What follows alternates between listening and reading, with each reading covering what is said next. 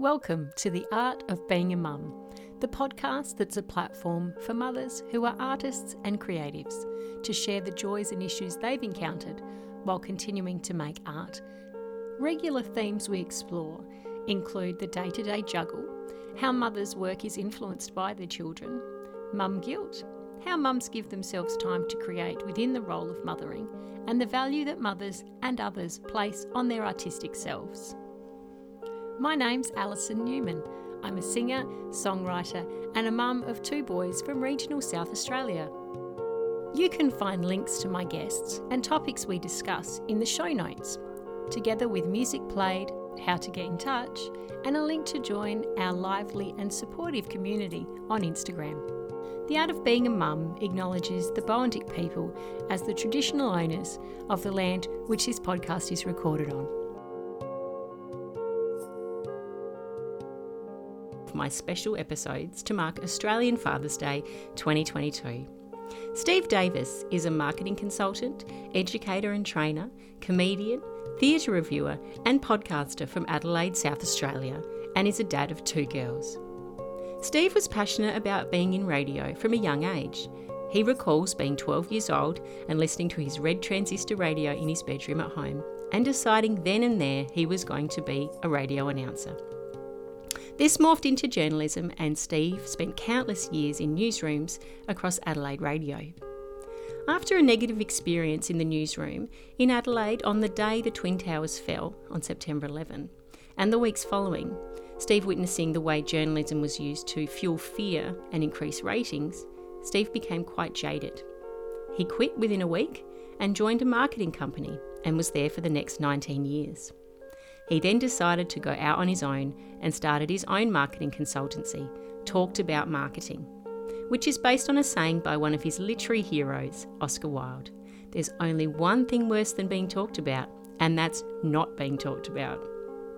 In 2013, Steve was looking for a creative outlet and he started the Adelaide Show podcast, a show that passionately showcases the people of the great state of South Australia. His podcast holds the title of Silver for Best Interview Podcast in Australia in the Australian Podcast Awards of 2021. Apart from podcasting, after hours, Steve does character based stand up comedy as his two alter egos, Professor Sebastian Longsword from the MBA School of MBA Credentials, and social sales whisperer Darren Hill, hashtag DH.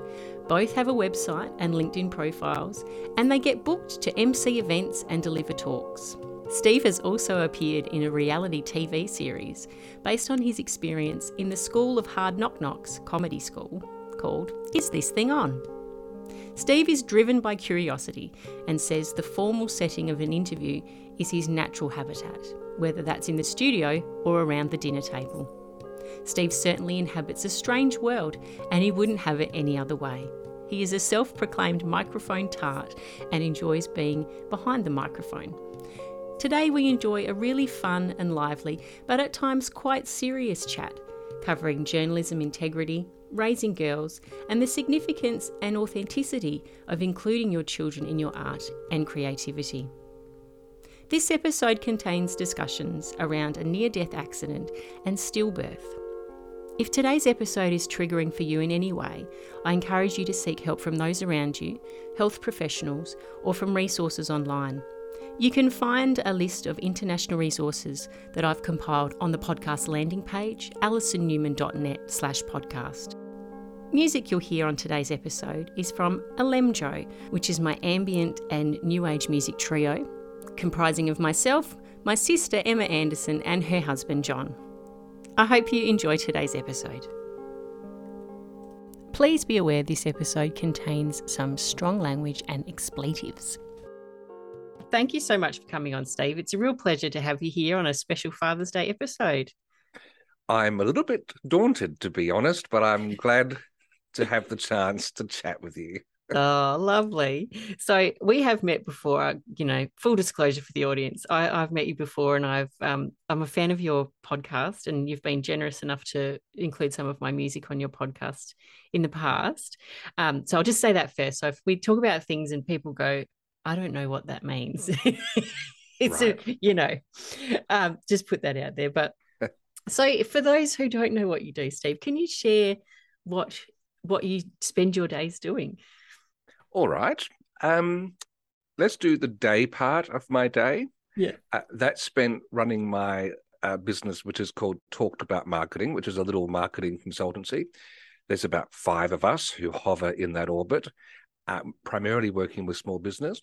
And it's named after a very famous quote from Oscar Wilde, who's my literary hero, uh, which said, um, There's only one thing worse than being talked about, and that's not being talked about. Mm-hmm. And when I um, got tipped out of a nest I was in before uh, and had to start my own business, um, it just hit me in one bit that Oscar Wilde has been my totem, if you like, throughout my life. And it was just perfect to call that. So that's what I do through the day.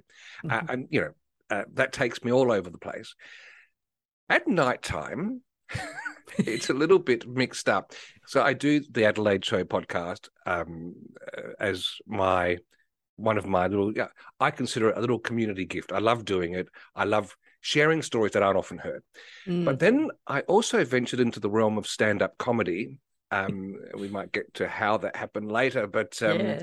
uh, in that, I have since evolved to have two different characters um, Professor Sebastian Longsword, who's a doddering old MBA professor, and Darren Hill, who is a sleep, not sleazy, he is a he just thinks he's cooler than he is. He's a social media sales whisperer. And uh, I love that description. a sales whisperer. His his big thing is here, hashtag DH, uh, which he is completely unaware of the dual meanings of that. He just thinks it's his initials, yeah. but it's emblematic of how he is. Anyway, um, that's what I do in the evenings primarily. They're the main things. Mm-hmm. Um, and look, I also do theatre reviews. So I suppose that falls under the artistic banner as well uh, reviewing theatre, which I've done for well thirty years now. Yeah, and are you still doing your training where you you you teach people yes, no, about social media and things like that? That's right. That's part of my day job. Oh, yes. Okay. Only yep. recently over in the wonderful uh, far western South Australian town of Ceduna doing that last week, which is about as far away from the side of South Australia that you're on yeah. Uh, that you could possibly get to. So, yeah. Yeah, no, yes. I'm still doing a lot of that. Oh, great. Because that's how you and I first met uh, when I came to one of your trainings, which was awesome. Um, I told my dad I had to do it for for his work, but really I was doing it for my my own selfish pursuits. Yes, I remember the double everything. rationale. yeah. Oh dear. And I should mention too, you are from South Australia. You're in Adelaide. Have you always been living in South Australia? For most of my life, um, except when I turned 25, my girlfriend at the time had gone traveling Europe to find herself. Mm-hmm. And so that was it. Ball of tears, things are over. And then about, you know, 18 months later, she says, I've just discovered Hungary. I think you'd love it. So I went over and stayed for a week. Uh, there's, oh, my goodness, the stories from that week. Um, that we fit in um, Budapest, Vienna, and Venice uh, and was flying back. Sorry, I, I, we were flying back on. Had to fly back on New Year's Eve of uh-huh. whatever that year was, 1991, and uh, had to catch a train from Venice into Vienna. I'd booked a hotel room at the Vienna Hilton. The only place left was 350 bucks. When we got there, they said, "Sorry, we had to let your room to someone else." Oh. So this is before mobile phones and all that sort of stuff. Yeah. I said, "What were you doing?" She said, "There is an option would you mind if we put you in the presidential suite on the 18th floor for no extra charge? Oh. Which was oh. fascinating. But of course, when you're in that room, your whole half of the top of the Vienna Hilton on New Year's Eve, you mm. use room service. So it ended up costing 550 bucks, but it was worth it. Anyway, oh, wow. um, so I ended up, came back, gave notice I, was, had been working at the one radio station for seven and a half years, gave notice, and went back a month later with a one way ticket and lived in Budapest for two years. So, oh, apart from that, I have lived in South Australia. Yeah. And sorry, I just one little footnote. My references to living in Budapest happen often It just pops up in life. It shouldn't. It's sad. You'd think there'd be some other anchor in my life, but I've got a dear listener who's listened to the Adelaide show from day one. His name is Alexis Catley, and Mm-hmm. he has a drinking game. Any episode where I mention Budapest or living in Hungary, he has a hit. Ah, that's So- brilliant. well, hello. If you're listening, Yes. make sure you have one for me. Oh, dear.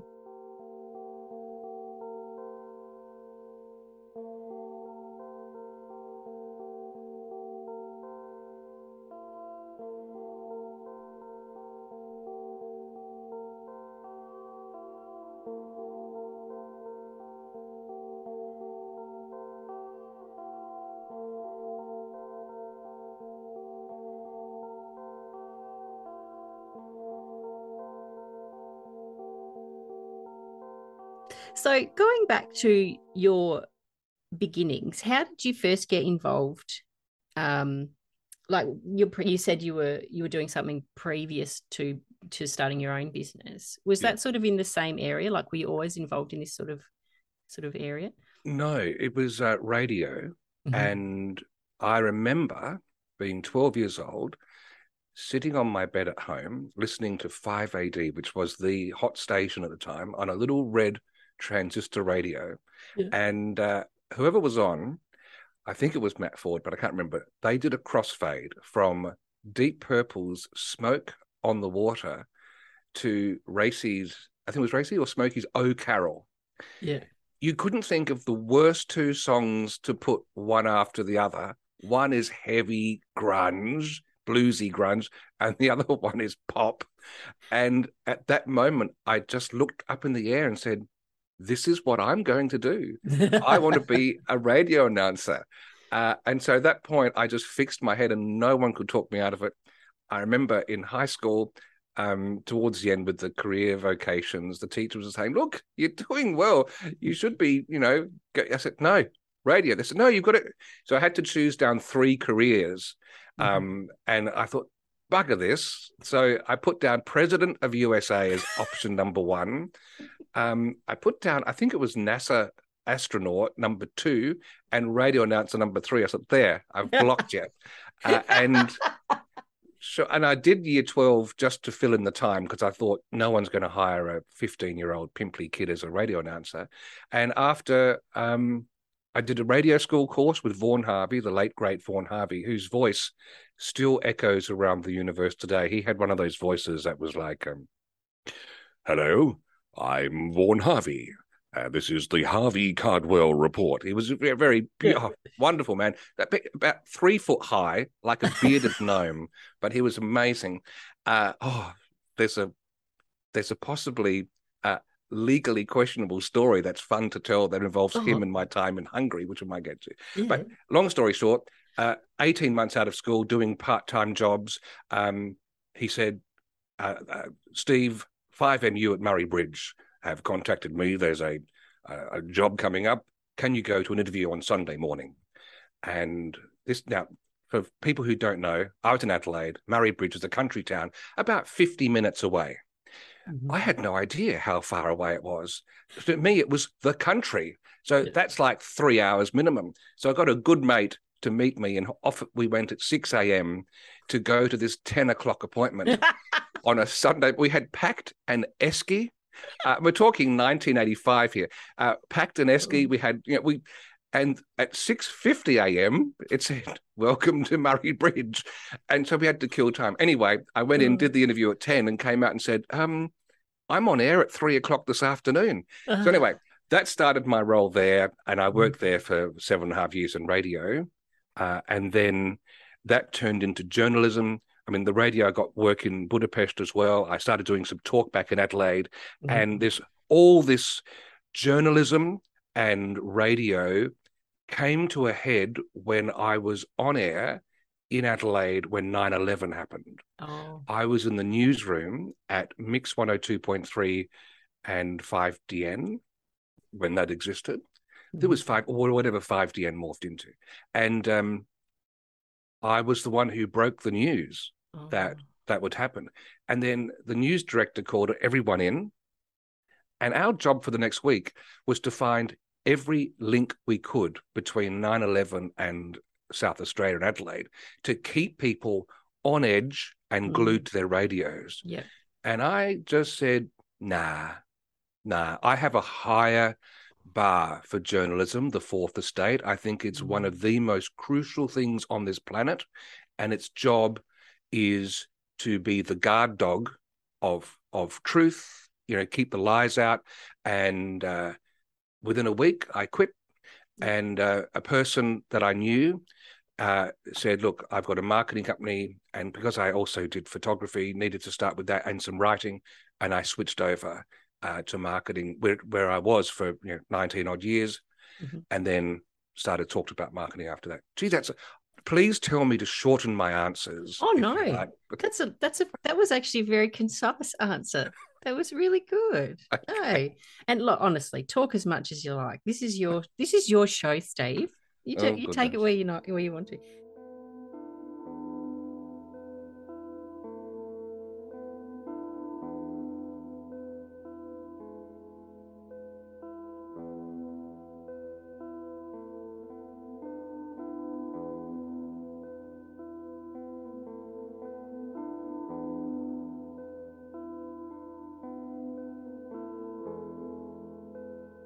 It's interesting you talk there about that um, it was almost like they were they were turning um, the experience of 9-11 into like fodder. They were, it was you know to try and um, diminish it in some way just to keep it entertaining and keep people listening. Um, does that i'm, I'm kind of looking for a link here. You're talking about things like journalism is like the gatekeeper. Do you find these days the, the amount of misinformation and disinformation and that sort of beating things up and clickbait was that sort of, I guess, the start of that kind of thing? Well, look, I think that um, I ha- had the pleasure of interviewing Peter Greste uh, late last year. He's an Australian journalist who was wrongly imprisoned on trumped up charges in Egypt and was in jail for 400 days. I may, mm. I, I can't believe he agreed to be on the show.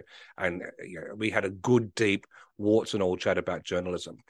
That, and look, here's my position that was horrible. We were still, um, I think, the Gulf War period, at the 80s, when news started moving towards the 24 hour news cycle, which at the time I would tell anyone who would listen that this is wrong. When you increase the volume of news you need, you have to reach lower into the barrel to fill it. Mm. And that's not good. And there's so there's that. And of course, there's a thing which the BBC has tried to stamp out recently called false equivalency, where if you've got, say, a scientist being interviewed about something, and there's someone who just has this random idea, you know, false equivalency means you give 50% of time to the scientist and 50% of the time to someone who's got no evidence to back up what they say. Mm. And and so uh, they have uh, luckily moved to uh, follow, I think Bertrand Russell, great English philosopher from the early 20th century, who said, You defer to an expert when they're talking about their field of expertise, but not if they veer from that. And so that sort of mixed up into, I believe, um, we have this inclination this day and age to think we know everything. And so if something an expert is saying doesn't jibe with how we see the world, we just dismiss them mm. and not honor the thousand or 10,000 hours they've spent like. Going through in depth. And, and here's the thing there's a wonderful thing that since I discovered it early in sort of mid 2000s, uh, this thing called the Dunning Kruger effect. It's helped me have a compass. And the Dunning Kruger effect, in short, says uh, this, is, this is based on research of, of uh, over many years. Um, when you know little about a subject, you instantly think you're an instant expert. You you you have no qualms. You have confidence to go mm-hmm. forth. When you are actually a deep expert, they're the people who say, "Well, it depends," and they understand nuance and they know there's more to know, mm. which works against the authority sometimes of the experts because if they're being honest, they'll say, "This is within a certain probability what we think," which allows others mm. to nibble at them. Yeah. Now that's on one side. But there's another thing with journalism today that that um, I hear people say, "Oh, there's a conspiracy in journalism to to do things on purpose to us," mm-hmm. and I am not a conspiracy. I'm not wired for conspiracy, partly because trying to organize people doing something together in the daylight is hard enough and never works. Yes. To think people can do it clandestinely, so I don't think there's any grand uh, plan in using anything to do with media. What I do think is the numbers, because Google and Facebook have robbed journalism uh, institutions of all their income from classified ads, they don't have the same resources. They've got less people. And the only way they can survive is to, as you said earlier, Alison, get the clickbait. So they've got to sex up their stories. And sadly, the algorithms that Facebook and YouTube use uh, put engagement above everything else and the mm. engagement that gets the most attention is typically anger and hatred mm. and so we've trapped ourselves into a corner where the stomach that a proper editor has to allow a journalist to go deep and follow something through is shortchanged because mm. if they allow that and they don't have the clickbait stuff going they don't have income to be here tomorrow so mm. it's yeah. messy yeah. And there are good people out there in journalism, but the system is of funding is broken. And I would love as um, uh, I would love the model that France uses to mm-hmm. come into play where the government actually funds a certain percentage of journalists. They don't have any editorial control, mm-hmm. but they mm-hmm. say to the organization, here, you've got these people, let them do good journalism. And I think that would make me much warmer towards the fourth estate these days because it would give it mm. breathing space to, mm. deliver stuff that sometimes I don't like. I don't care. I have to change my opinion when new facts come to the table. Mm, to be and, challenged and you know, think about so things a different way. Yeah. That one sort of unwound a bit, but it, it, it isn't black and white to me. Yeah. Um, yeah. It is flawed. It's a human enterprise. Mm. And the yeah. clickbait layer just doesn't help. I, I, sorry, I'll just finish on this one. I did an interview with Natalia Bujenko a couple of weeks ago. She's a Ukrainian woman who's been mm-hmm. living in Adelaide for many years. And we did a deep dive on what's happening in Ukraine because uh, she's got 10 cousins still living there. And she just, the absolute horror of actual genocide that's being meted out by Russia mm. is not enough uh, all at once to get the Rupert Murdoch type organizations to continue working hard to make us and keep us interested. And so mm.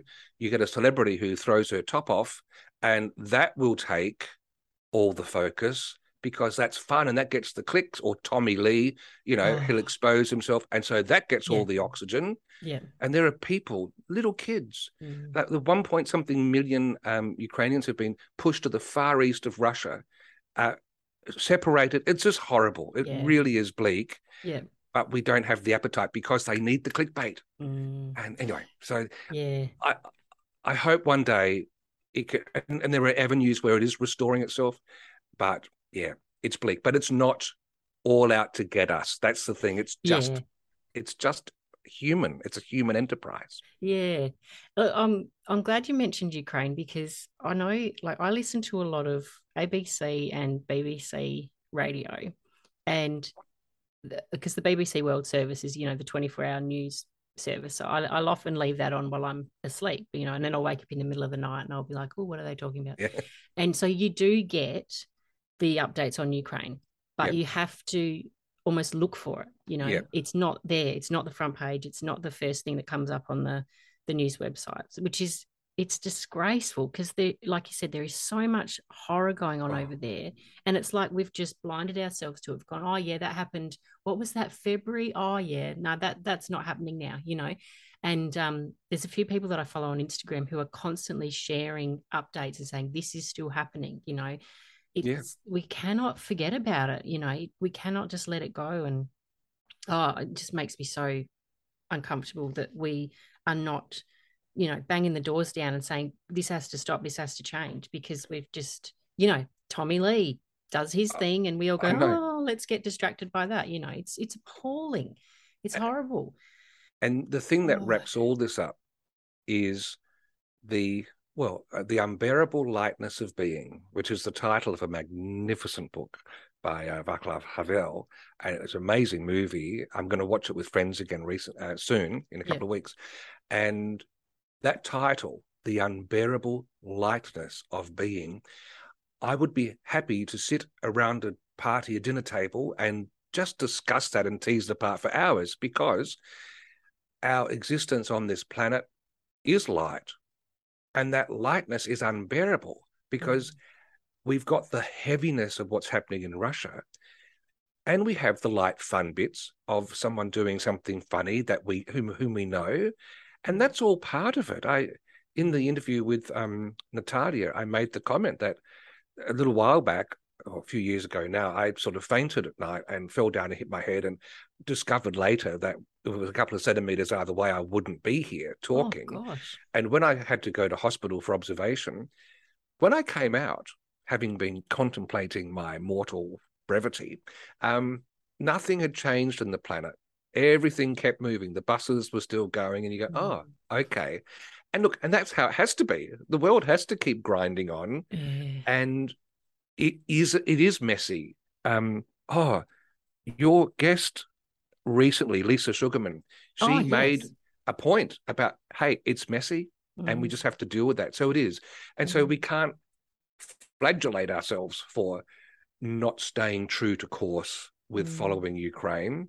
But the role of the, the prized role of an editor whose job has been to say, this is important, this is important, is a prized role. Mm. And I think it has an important role to play in our society. And when that is down um, played because, oh, we need to get some sugar hits of you Mhm. know, clicks and likes. Yeah. Nobody is served by that. Yeah. And so it is balanced. We can't be too hard on ourselves, but we have to try if we care about Yeah. being part of this human tapestry. That's it, isn't it? it? It's got you've got to continue to try. And I, I mean, I understand you've got to have light and shade. It can't all be doom and gloom, but we Yeah. can't let important things be out of our mind for too long. I don't think. Anyway. But that's right. We have to survive. And we've got, you know, that thing they say on planes where if the cabin pressure drops, put your mask on first and then help others. If we let our, our oxygen be too sucked out by being depressed by all these things over which we have little control, then we can't really help anyone. So it is a messy enterprise. Mm. But that's a good thing analogy. That that's a good way of looking at it. And that's a, actually um, a few of my mums on this show have used that as an analogy for their own self care of looking after themselves, and then that enables them to look after their children. Because if you're if you're down, everyone is. You know, you can't you can't pour from an empty cup. Yes, and I had the the chance of meeting Jane Goodall um, through Oh. the Adelaide show many years ago, Yeah. and she's the lady who lived with apes and and, and very strident, level-headed conservationist. And the question I put to her was, "We feel so helpless with these things. What do we do?" And she said, "You have to forget the big picture sometimes and focus on what you can do on your square inch Mm. of the world." And do something there, then you'll feel empowered again. And from there, you know, as Paul Kelly sang, from little things, big things grow. yeah. And that's why I was at the Ukrainian club the night before we recorded this, um, just to meet some of the people and support them, have dinner there and pay that. And you know, they they had a room where people had donated clothes to look after some Ukrainian refugees who had come across. Mind you, quietly, the government's now stopped that. There is no more invitation for Ukrainian refugees. And really? Natalia made the point the trouble is, if the politicians aren't being needled by the populace to keep it up, they can shut it down. And if the journalists aren't interested enough to keep the heat on, then Mhm. the population isn't, and then the government's left off the hook. yeah. And so it's a real sad circle there. However, there was a little thing we could do and to be there and to support them. And that's what we could do because my family and I all went and we listened again to Natalia's episode in the car. We were all choking with Mm. tears at points because it is so real and heavy. Yeah. But we then got to meet them and have fun and and, and engage. And that's the Jane Goodall advice. Yeah. She's very Yeah. wise. So Yeah. the the the message is we have to make our way through and look and it's not bad to look after ourselves on the way it's just mm-hmm. getting the balance right and we'll get it wrong and then we correct ourselves. One last thing sorry. No go on please. It's alison i love this. You are asking questions that are opening up things. Um seven habits of highly effective people uh stephen have you a mental blank? My dad had that book. yep. Um oh, I quote him all the time, and I'm having a mental blank. It'll come to me in a moment. But there's a beautiful analogy that he uses, which is these huge jumbos that fly from LA to Sydney are off course, according to him, about 90, 95% of the time. They are off course.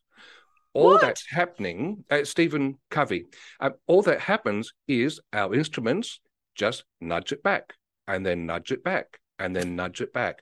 And he was saying, we have to be kind to ourselves in life. We will be off course often, but it's not a case for giving up. It's a mm. case for just nudging back, nudging back, nudging back.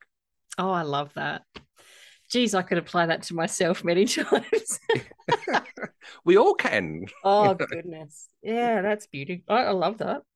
I'm glad you kept on with that train of thought. Getting these little nuggets of gold.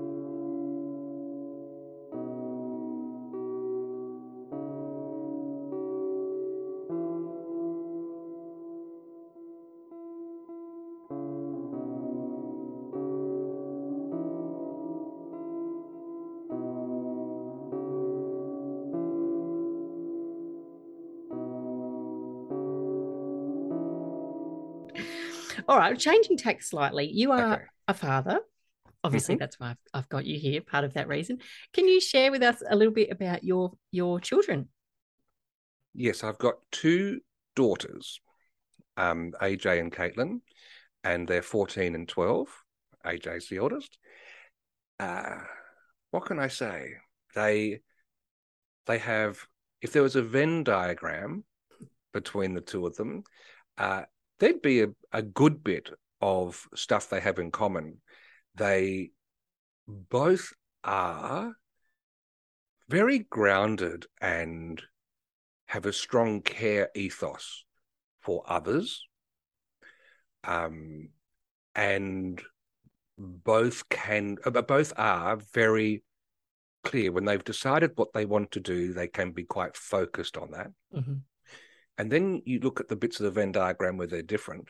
And AJ is this, it's like she should have been born in a tent in the savannah. She is an outdoors person yeah. who loves horse riding, uh, getting filthy, pushing herself to the limit, running, you know, all that sort of outdoor stuff. She talks more coarsely than the others. Yeah. Uh, uh, which is a little bit from her um, late Gran, I think she got a lot of that from. Mm-hmm. Um, she's a little dynamo. She's short, so I keep using terms like little, um, and doesn't give up. Uh, and just uh, uh, we were at a friend's house recently, a place called Bugle Hut in South Australia, which is up near Renmark Berri for anyone who wants to check on a map, just inland a bit. And uh, they have a horse, a retired old racehorse, big, like huge horse. Yeah. And um, she let AJ hop on it, and um, Yvette was saying, "I've never seen that horse just it it bought like it just it which was able to trust AJ. Yeah. AJ trusted it, and she said it was just magic. It was mm-hmm. absolutely." beautiful to see this pint-sized little little twerp controlling this horse was just fantastic. Oh, and, that's lovely. And um and uh, uh, and the other one, Caitlin, is more towards the reflective. Um, uh, she does gaming, a lot of talking with mm-hmm. other people around games. Um, and on that express, she does. She's in the choir. She does drama. Yeah. Uh, and she's sort of skewed that way. So they're just, um, you know, it's just I love them to bits. I had the yeah. privilege recently. We went to stay on a houseboat for a few days. Uh, unfortunately, my wife couldn't make it because she was an acting head in the department she works for. So and just had that thrust upon her. So just needed to stay back. Mm. But it turned out to be, you know, um, silver lining. because I got to spend just quiet downtime with them. And the thing I will remember, one of the things I remember the most was the drive. It was a three hour drive, and the iPhone's connected to the car sound system. And I handed it to Caitlin and I said, You're the DJ. All three of us will go around and play a song, but tell us why. And so that Oh, whole yeah. journey, I was amazed. They've got great music taste. I mean, either bad for kids because I liked it, or I'm just an oddbod. But that was we all three of us said that was amazing. We learned so much. We got to hear songs we wouldn't have heard otherwise, Mhm. and it was just the time just flew. yeah. Just amazing. So lots of little things like that just happened. Oh, uh, that's throughout. awesome. Yeah.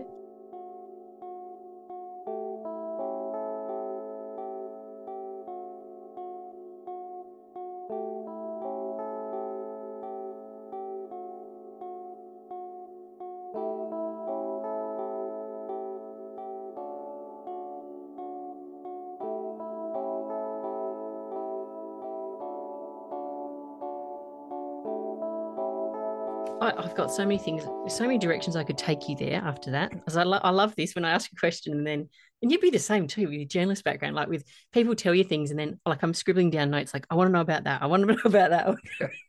I love it. Um, just be careful what you wish for. What you've already you've already had a taste. hey, we can make part one and part two. This could be like a, you know, a continuation. Challenge met. Oh, I love it. So, um, okay, where will I go first? So the girls. Now, I'm forgive me, I can't remember. It might have been AJ. In AJ. your um in your recordings of your Adelaide Show podcast. Yep. Is it AJ that she has a little speaking part? They both do. They both do. Okay. Yeah. So Caitlin does the acknowledgement of country Mhm. at the beginning, but both AJ and Caitlin share the sign off at the end. And AJ's the one who goes, mm, buzz, buzz, I'm a bee. Just random, in you know, just crazy. They, they call them my voiceover angels for the Yeah. Adelaide show. Yeah. Oh, so what made you want to include the girls in? Did they want to be a part of it, or was it something you thought that would be nice to have them in? Uh, wow. They, oof, it's, it's a, it's probably two, no, there'd be three strands to this. Mhm. So, yes, I desperately wanted them to be part of this thing because I was very mindful, especially when I started the Adelaide show back in 2013, um, that it is about 15 hours per episode that goes into prepping it, recording it, editing it, and then promoting it. Mhm. Uh, and that was a big chunk of dad time sort of taken out of the equation of the week. So none of this could have happened if Nadia, my wife, hadn't uh, understood it was, you know, had to be to some degree to keep me sane. yeah. Um, so I desperately wanted them to be part of it was one thing because there were a couple of times I remember um, when I was growing up, when Dad was a builder in the first part of his career, hopping in in the school holidays, hopping into his sort of bizarre bongo van kind of thing he had, and it felt great to be driving off to work. And I thought, well, this is Mm. As close as it gets for to providing that sort of thing. Yeah. Um, they were curious. They'd seen the mic. They played with the microphones a bit. Yeah. It's probably a bit strong at that age to say they desperately wanted to be part of it, but um, there was a playfulness about it. And there was another podcast I listened to. I should be careful to recommend it, but um, I it. Um, Go for it it. is. it's called. Um, oh my goodness, mental blank. Here we go. It is uh, very bad wizards. Um, language warning on that one. right. Um, it's a philosopher and a psychologist. They're both tenured professors. They are cool dudes, Yeah. but you know that comes warts and all. And they, one of he, one of theirs, uh, their daughters, does the opening, right. and she says this podcast is produced by uh, my dad and philosopher, blah, blah, blah. and they use language that I'm not allowed to say, uh, and and all that sort of stuff. And I just Yeah. loved that that entwinement with mm. the family connection because they're not just these dudes, they're dudes who are situated within family systems. So mm. this is an expression. I think it lends to some degree authenticity. On the other degree, yeah, maybe I'm like those parents who are living vicariously through their kids as well. So, you know, it is it is how it is. I love it. I love mm. hearing it every time. It makes me stop. I I can't stop it until they finish talking. Yeah. Oh, that's lovely. That's so nice. I mean, I can relate to that. I've put Digby in my just as a as halfway through the episode, I've got him going, You're listening to the Being Mum with my mum, Alison Newman. Yeah. It's like I couldn't have anyone else do it. I've got a friend of mine recorded it for me. Um, she's like got a beautiful voice, really good voiceover. And in the end, I thought, no offense, Danny, sorry. Um, it has to be Digby because he's my child, you know, and I'm talking about mum stuff. But I think you're right. It gives it gives this realism. It makes people um, accessible, and they're not just a voice that you hear you know through your headphones or in the car or whatever they're an actual real person you can feel the connections that they have and it yeah that authenticity really comes through i think and it, and it gives you a taste into the sort of person they are you know that they're i mean obviously professional but not professional enough to ignore the fact that they do have a life outside of what they're doing i guess if that's a way of does that make sense? Yeah look i think you've touched on a really important thing there with the podcast genre. Same with radio, but podcast is a bit different because with podcast, a listener has to seek it out and actively say, I want to listen to you. Mm. And you are right in their ears, Alison, every single episode. Yeah. So there is an intimacy that builds from that. And the fact that you also have your child, um, I think it's like, it's like imagine if you've gone over to your place for dinner, they'll be there. Mm. And so you have got the adult time around the table, but there's also the meet and greet and the interruptions, yes. you know. Uh, and yeah. that's all part of it. I've started doing that with my clients that talked about marketing actually. Yeah. Um, instead of having end of year events, I am slowly, it's going to take 50 years, working through little groups of two or four to come to our makeshift cinema at home. I cook a meal yeah. and then we all watch as a group just a movie together. So we get to oh. socialize with no talk of business allowed. That is wonderful. I love and, it. And it is that enmeshing of everything. It's, mm. hey, this is life. You know, yeah. we're not these, because I think the big bad thing that happened with especially from what I can tell, the sort of 50s, 60s, 70s and 80s and probably even lingering where the bloke went off to this other professional world and mm-hmm. was out there and then had to come home and sort of like lower down to mm. the mundane of family which is a horrible dichotomy mm. um, i think we've moved beyond that and i think it's taken a lot more uh, gender balance or striving towards that mm. in and are growing up. We're still not there. We're still miles away, but just the yeah, you have to just accept that I can't go today. It's a kids' sports day, or as happened to me last week, girls had gastro and had to be home. So yeah, you know, you just and that's going to dent into things. And I think clients who won't acknowledge that are assholes who uh, are not showing any human respect. And one of the tenets of talked about marketing is that business is personal. Mm. It's humans working for serving other humans. That's the that's what happens. Mm-hmm. And that means we are part of systems and the family is a system that we're part of. Mm. I loved how you got so passionate then. I could see you pointing your finger. I loved it. Nah, good on you. That is so important. I think that's so true. Like I think back to my dad's generation, like oh, it, I don't know what happened exactly. I wasn't there, but you sort of see the flow on effects of it. And there wouldn't there would have been a massive separation between the fa- the father's work life, his home life, his um, social life, even. You know, oh, when I um, when I was a kid, my dad grew up in Kalangadoo, which is a little town, probably forty minutes away, mm. very really tiny town, and um, they had a real old traditional pub where you had the saloon bar you know, mm. the front bar. Women and children were never allowed in the front bar. It was like this rule, unspoken rule, but yeah. it was very well followed. So we'd go to the pub for tea. Dad would disappear. We'd fall asleep on the chairs in the, you know, the restaurant. You know, that's what happened. And one of the first times I ever went into the front bar, and I st- I caught myself and I went, "Hang on, I'm in the front bar." Like it was just this weird feeling. I'm not allowed in the front bar. You know, as an adult, I think it might have even been my grandmother's funeral. You know, it was that recent. Wow. And I was like, "Oh my gosh!" And you think in that one generation, how much things have changed. Um, and I think a lot of it, you talk about the gender balance. I think that's true that um, you know men have recognized that that's probably not ideal for the family unit. And I think women have stepped up a bit and gone, hang on, we're not going to sit out there in the in the lounge with the kids all night. You know, we're a family unit. This is how we're going to be. Um, but yeah, that just reminded me of, and that was just in my dad's. You know, when I when I was growing up. Yeah, how yeah. deep those roots are that it, you still had that.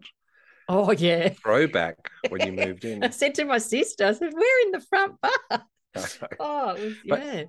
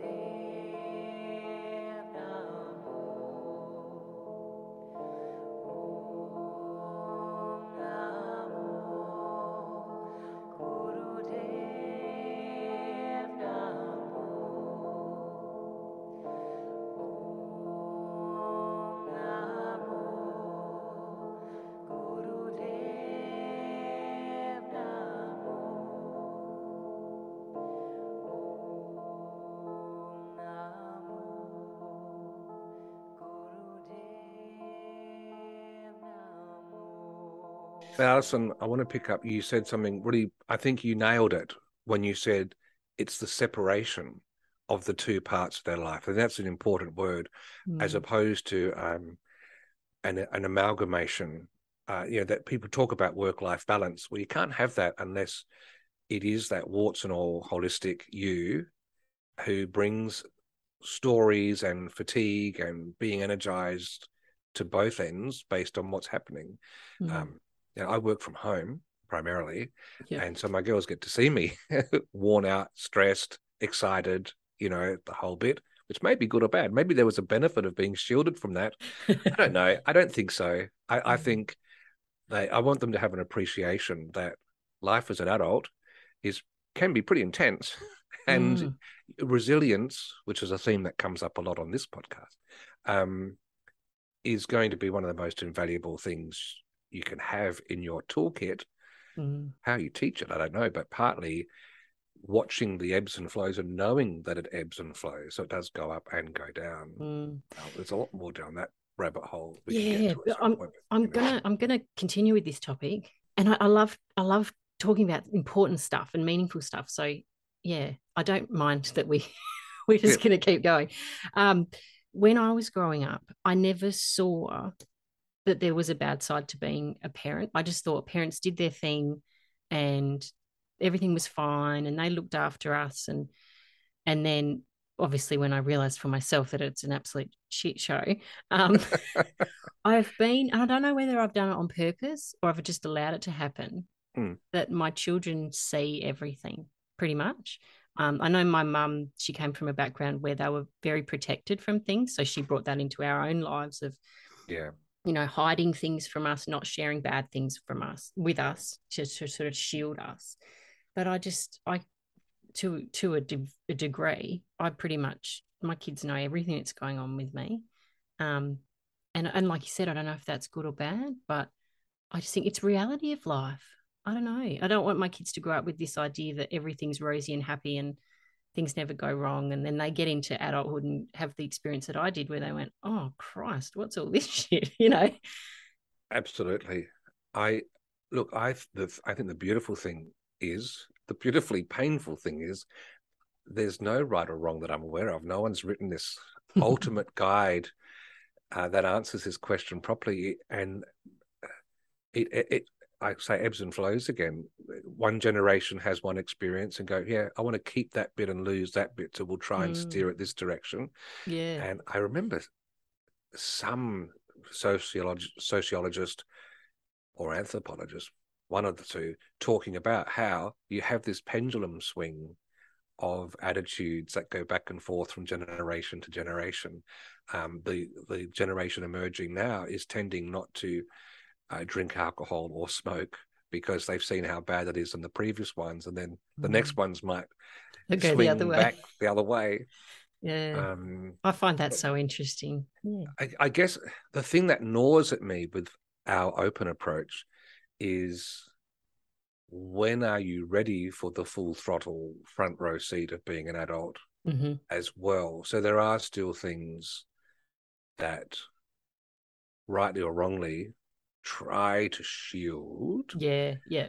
So it's like training wheels a little bit. Um, interestingly, there's um, uh, we we um, before our daughters, uh, we had a stillborn child, uh, Oh, a little boy, Mm. and um, we hadn't told the girls, hmm and uh, it just ah, it came up somewhere. I think it was while I was away in the Riverland with the girls, because of a conversation piece that someone led with, and I I found out that my eldest had been told because by Nadia, I didn't know this because she was filling out some government form, hmm and AJ, being the inquisitive snoop, Yeah. uh, saw it and said, "What's this?" And the other one said, "Yep, okay," and it was just accepted. Mhm. And you know, who knows? Uh, I think we had made, well, I had certainly made it out to be something that could be more life shattering to them than Mm. might otherwise have been. I was just going to wait. I wasn't going to hide it forever, but I was just waiting Yeah. till there was levels of different maturity to Mm. discuss it because at the time it was it, it was destructive like just horrible uh, to experience firsthand as the parent or one of the parents um but it's different i suppose with distance and it's abstract and uh hmm. so where did that come from oh that came from Yeah. How much? trying to get this Yeah. right. It is a messy process because Yeah. I did read a lot of books when uh, parenthood was on the horizon for the first time. Yeah. And I don't know how helpful they were because it's like if I had to write down the instructions on how to pour a glass of water that's warm. I think if I handwrote every consideration that took into account um, judging the temperature, making sure the glass itself isn't too cold, you know, angle, all these sorts yeah, of things. Yeah. It could actually be overwhelming when it's Yeah. really simple. So, Mm. books about parenting can make it seem more of a mountain than it is.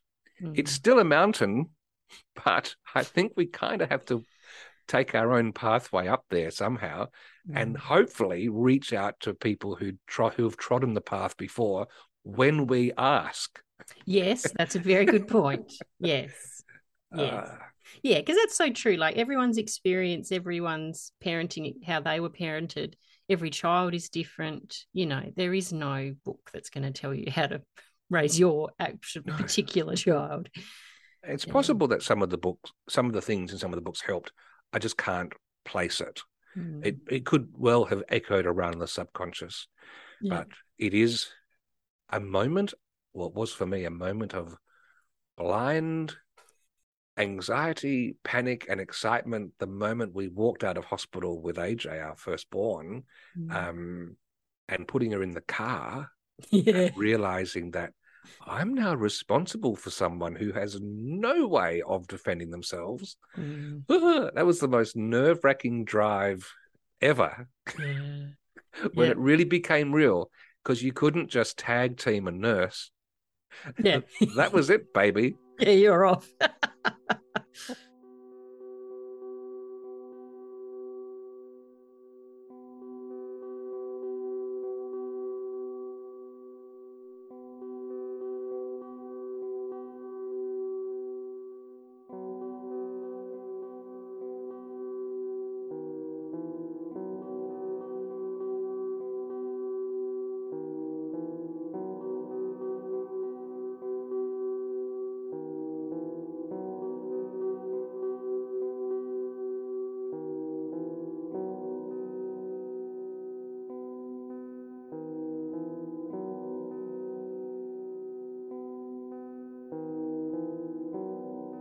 You're listening to The Art of Being a Mum with my mum, Alison Newman. So you've mentioned your wife a couple of times, Nadia. What does No? she do? Mm, good question. She works in a field I understand very little of, uh, which is systems analysis. And um, so basically, when an organization wants to revisit how they, all their different um, data systems all work together, she is an analyst who gets into the weeds with that. But she's one of these people who is the translator between the business and what the business needs and the geeky, nerdy techs of whom I count many within my friendship circle uh, into a language that they understand because it is chalk and cheese. And Mhm. so people like Nadia um, make things happen that actually match what the business needs as opposed to going off down rabbit holes, which is my gift. so it's like she translates between the two worlds, kind of. Yeah, that's basic. I think that's it in a nutshell. Yeah. Well, there you go. Good on her. Um, so you you talked before about um the the I think you said it was 15 hours to, Mm. for for an episode, which is actually interesting. It's made me think about how this how long this takes me. Um, um when you sort of and, and you said she understands that this is something you need to do this is like your outlet this is important um does she have things on her side that she has to do that's like her outlet we talked about that you know putting on your mask first that sort of stuff Yep. Netball coaching. yeah right She is the coach of both of my daughter's netball teams, has been for five years or so. So, and that means at all the games, uh, running the, the practice sessions, Yeah. um, thinking about strategy, you know, um, watching other games uh, to get inspiration you know just dealing with the bureaucracy within the education department sometimes when you are Mm. trying to do your best to volunteer and you know not necessarily always being having that lovely gift respected having to jump Mm. through different hoops not i'm not talking about the child protection stuff because that's really important that's got to happen but there is Mm. some ridiculous bureaucracy that happens from time to time anyway that aside uh that's her like she just thrives on Yeah. that um and because she's been a netballer herself her mum was a netballer. Mhm. uh, she's from tintinara which is a little country Oh. town yeah. in south australia. So she grew up in the the country netball yeah. where it really was part of uh, life. Oh yeah. And has instilled that. And now um oh yeah the the eldest i mean i think that's helped keep the girls excited and fascinated. They're both moving up for for trials for club teams and state teams and oh, good on 'em. aj's just progressed on her way to an olympic squad thing. Oh, so wow. it's just i mean very early days like really tiny step forward but but still that's pretty awesome. Yeah, so it's you um, could live out any dreams you had of going to the olympics. Exactly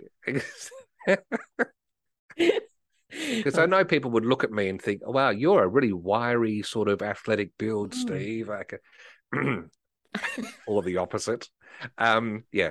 So no. so- So I think that certainly gives her some grounding outside of the nine to five. Mm. Yeah, that's awesome. That's good.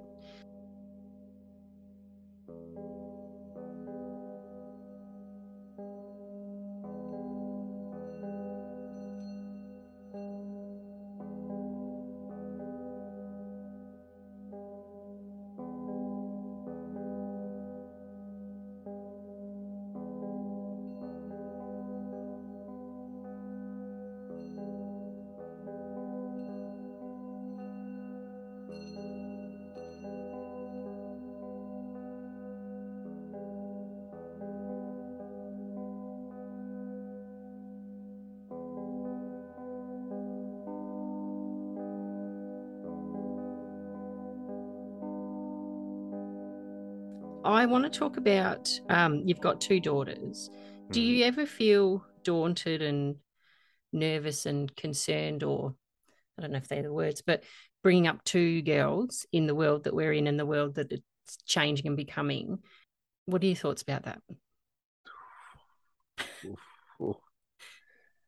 Many faceted. It makes you, well, mm, okay, wow, you know how to ask the question.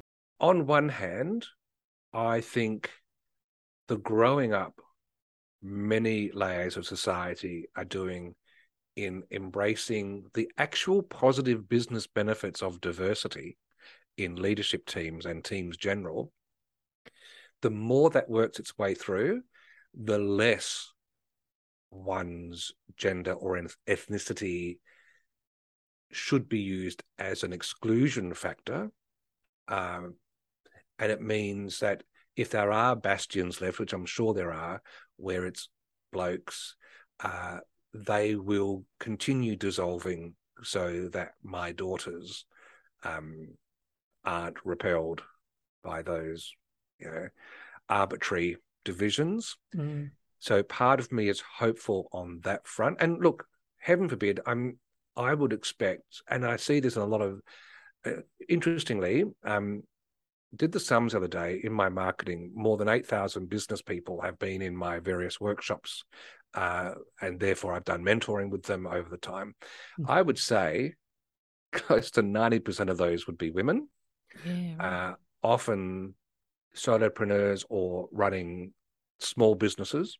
Yeah. So in some ways, I hope through hearing stories about my clients that if the girls have an idea of something they want to do, they do it themselves. They don't have mm. to go through a system beholden to other people's opinions mm. because the market doesn't seem to be as discriminatory. The market doesn't care if it's a product or service that they want, they want.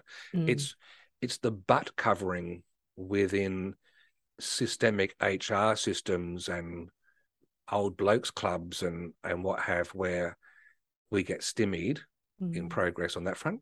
Um, we've done our best to, well, we have we've done our best to be encouraging of blocking of, of blowing away any senses of limit.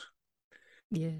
Uh, uh, I think, and and got to uh, the girls get to meet all different sorts of people they wouldn't otherwise. Thankfully, um, through my podcast, got them to yeah. meet lots of different people, yeah. which just, I think part of what can trap us, apart from systemic things that are happening in the society, are self limiting things which come from not seeing other role models. Mm. And so reading or meeting people who have forged different pathways just goes, oh, it, it means it's not even a thought that I can't do X. So from mm. that side, that's one thing. Yeah. Then you've got the threat of violence mm. uh, out there, and that is disconcerting in many levels because I I have become aware in recent years of how even I'm not really a masculine guy. I've never actually been in a fight, um, but I don't. And I, and I there are times when my hackles are up walking around late at night going back for, to a car from a theatre show in some places but it's not often it's very rare mm. but i've been l- awakened in some of the deeper conversations i've had in the last 10 years that as a female in this society that's a privilege that i've got not to have to be on guard a lot more um, like permanently like really mm, aware of it time. yeah and so I have to acknowledge I've got blinkers on, and it's just the nature of the bloody chromosomes I was given and the society that has you know built up around me. Yeah. Um, so I don't know what to make of that. One thing that only give, that gives me a little bit of hope that it might. Well, this is the external stuff. Then you've got the internal with domestic violence too. But if we look at mm. externally, um, when you actually do methodical reflection on data, we are living in the safest time ever in human history, which mm-hmm. goes, whoa, what do you mean? Whoa, hang on, hang on a minute. but statistically, um, it really is. Uh, it doesn't mean it's I'm not foolhardily saying that yeah, let's go off with gay fine. abandon and yeah. it's all easy. But comparatively, mm. um, it is it when you actually hear, I think it was um, I think Pinker is the researcher who's done this. Um, but the, but I've heard really deep analysis of this, it's, and it makes sense, and it also is why our girls go off all over the shop with their bikes, yep. walking, catching buses, um, because I was told by my cognitive science mate who did my show with me one time, who made it made me sit down and push my face into this data and say, "Hey, Mr. Murdoch and his people want to drum up all the fear, mm. but let's be realistic. When you look at what the real risks are, it is minuscule, and so." If you give in to that, you're robbing them of experiences. So there's that side.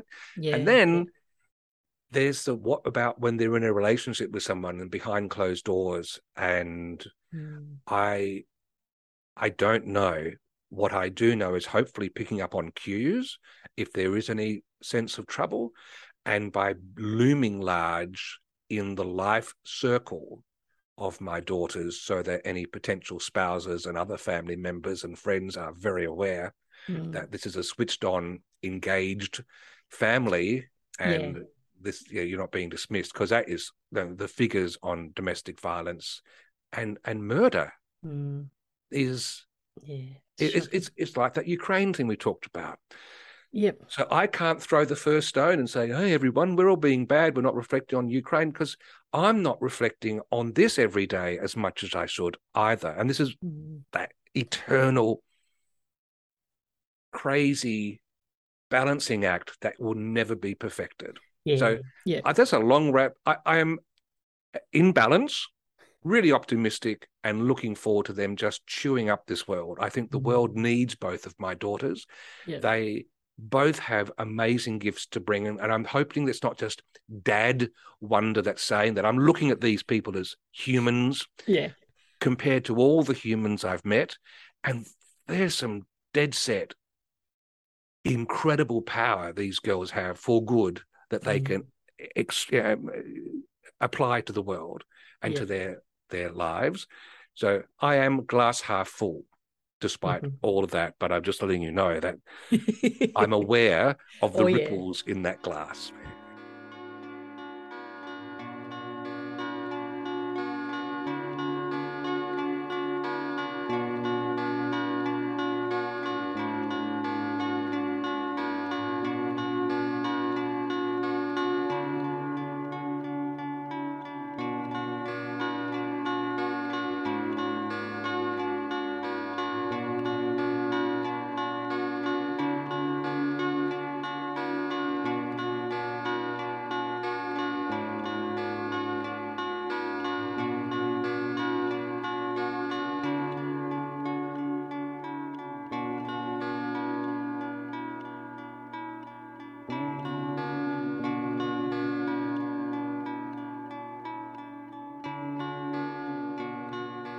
To me about the Adelaide Show podcast. For people who haven't heard it, it's not about the Adelaide Show. Just let's put that out there first. Yeah. It's not about the actual Adelaide Show. Yeah. It's a show about Adelaide. The Adelaide Show is where we put South Australian passion on centre stage. So it because I'm a South Aussie and from Adelaide, uh, there's a couple of things. First of all, in 2013, it began, well, there's a really bizarre story about how it began, uh, which actually is close to your part of the world, mm-hmm. Alison. Mm-hmm. Um, and I think, look, I think it, it, I think it's worth just sharing it briefly because it does give an insight into the seemingly unquenchable energy and drive that I've got for it. Mm. Um, it was 2013, and I was at Chardonnay Lodge oh. uh, down in southeast South Australia, away from home again, running workshops, and just the so much stress was crushing me. I was I would have been happy to step off the planet. And were it not for having a three year old, a five year old, and a partner, um, And I thought something's got to give here. Something's got to change. I need an expression outside of work because mm-hmm. I have inherited my dad's workaholism. And so I do work oh, 15 hours a day. Minimum, like it's rare that that's less than that. Yeah. And that's bordering on seven days a week. And I felt like life was just feeling like cardboard. Mm-hmm. And a mm-hmm. friend had said to me, Would you be interested in? Well, we were both angry that all this Twitter stuff was happening, saying Adelaide's boring, because Adelaide, as an Australian butt of jokes, mm. is considered the boring town, uh, along with Canberra. They're the two that get that. Yeah. And I had this realization. I said, Ah, oh, Colin, we should do this. This is what I I want to re-tap into my radio past and do something. And so with uh, Colin Long and, and Brett Monton, we created a podcast called Another Boring Thursday Night in Adelaide because we wanted to meet this head on yeah. and stare down anyone who said Adelaide is boring. And I grew up, there's a band called Red Gum, uh, and they had a song called One More Boring Thursday Night in Adelaide, a tongue in cheek, funny song. Um, and so I know John Schumann. He's been on the my podcast. He's a great bloke. And I said, look, could we use the opening 30 seconds of that song as our theme song? And he said, look, I'd love you to, but I don't have, own the rights anymore. Talk to these people in Sydney. Mm-hmm. And they said, sure, you can. $1,500 per year. Oh. Whoa, there's no way Nadia's going to. I mean, she's lovely, but she has a limit. so oh. Brett is a singer songwriter, so he wrote our own tune song, our own theme song, and so we started three guys. And at that point, it wasn't an interview focused program. It was. It was actually a lot of fun.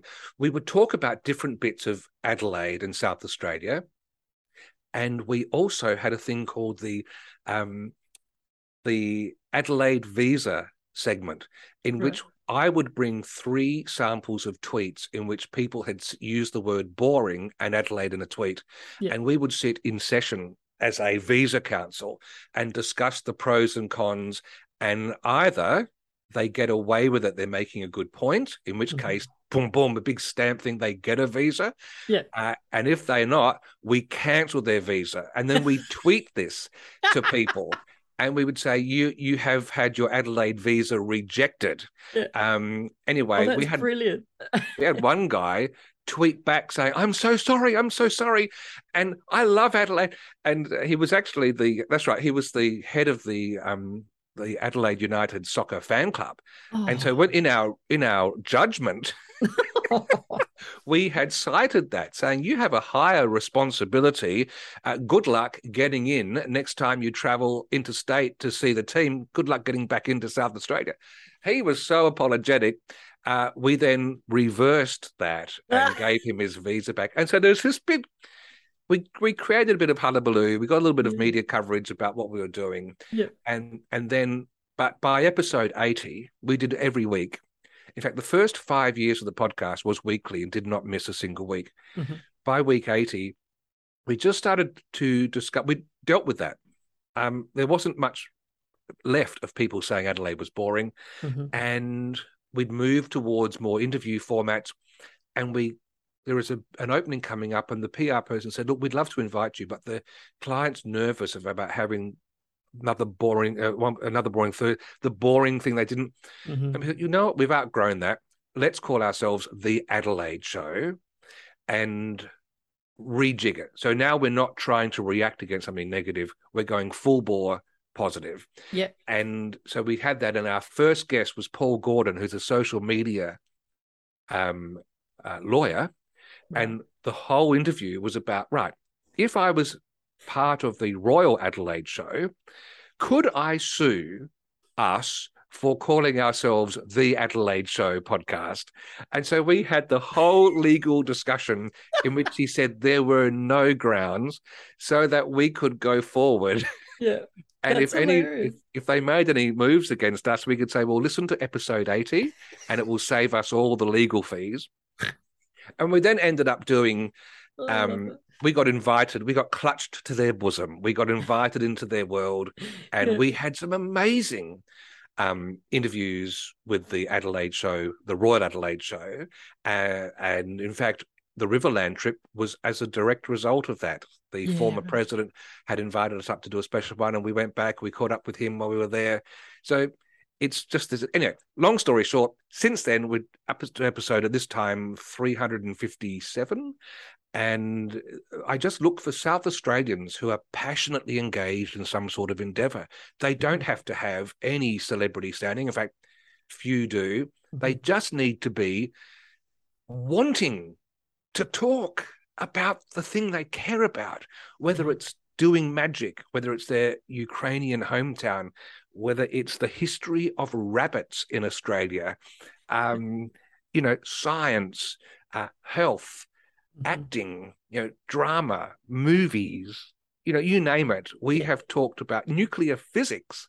You know, we've yeah. covered everything, and it's mm. just for, and it is perpetually propelled by my curiosity. I've just, mm. I've just got that DNA makeup that I'm always just, hmm, you know, hmm, yeah, hmm, yeah. So, and I can relate to that. yeah, exactly. That's wonderful. Oh, I love it. So it's eclectic. Mm-hmm. And on the homepage at theadelaideShow.com.au, we've got a, the, the current episode is on front, but also on the right hand side is there's about 12 or 13 different categories. So people can click through to choose a clutch of programs of of of a topic they care about.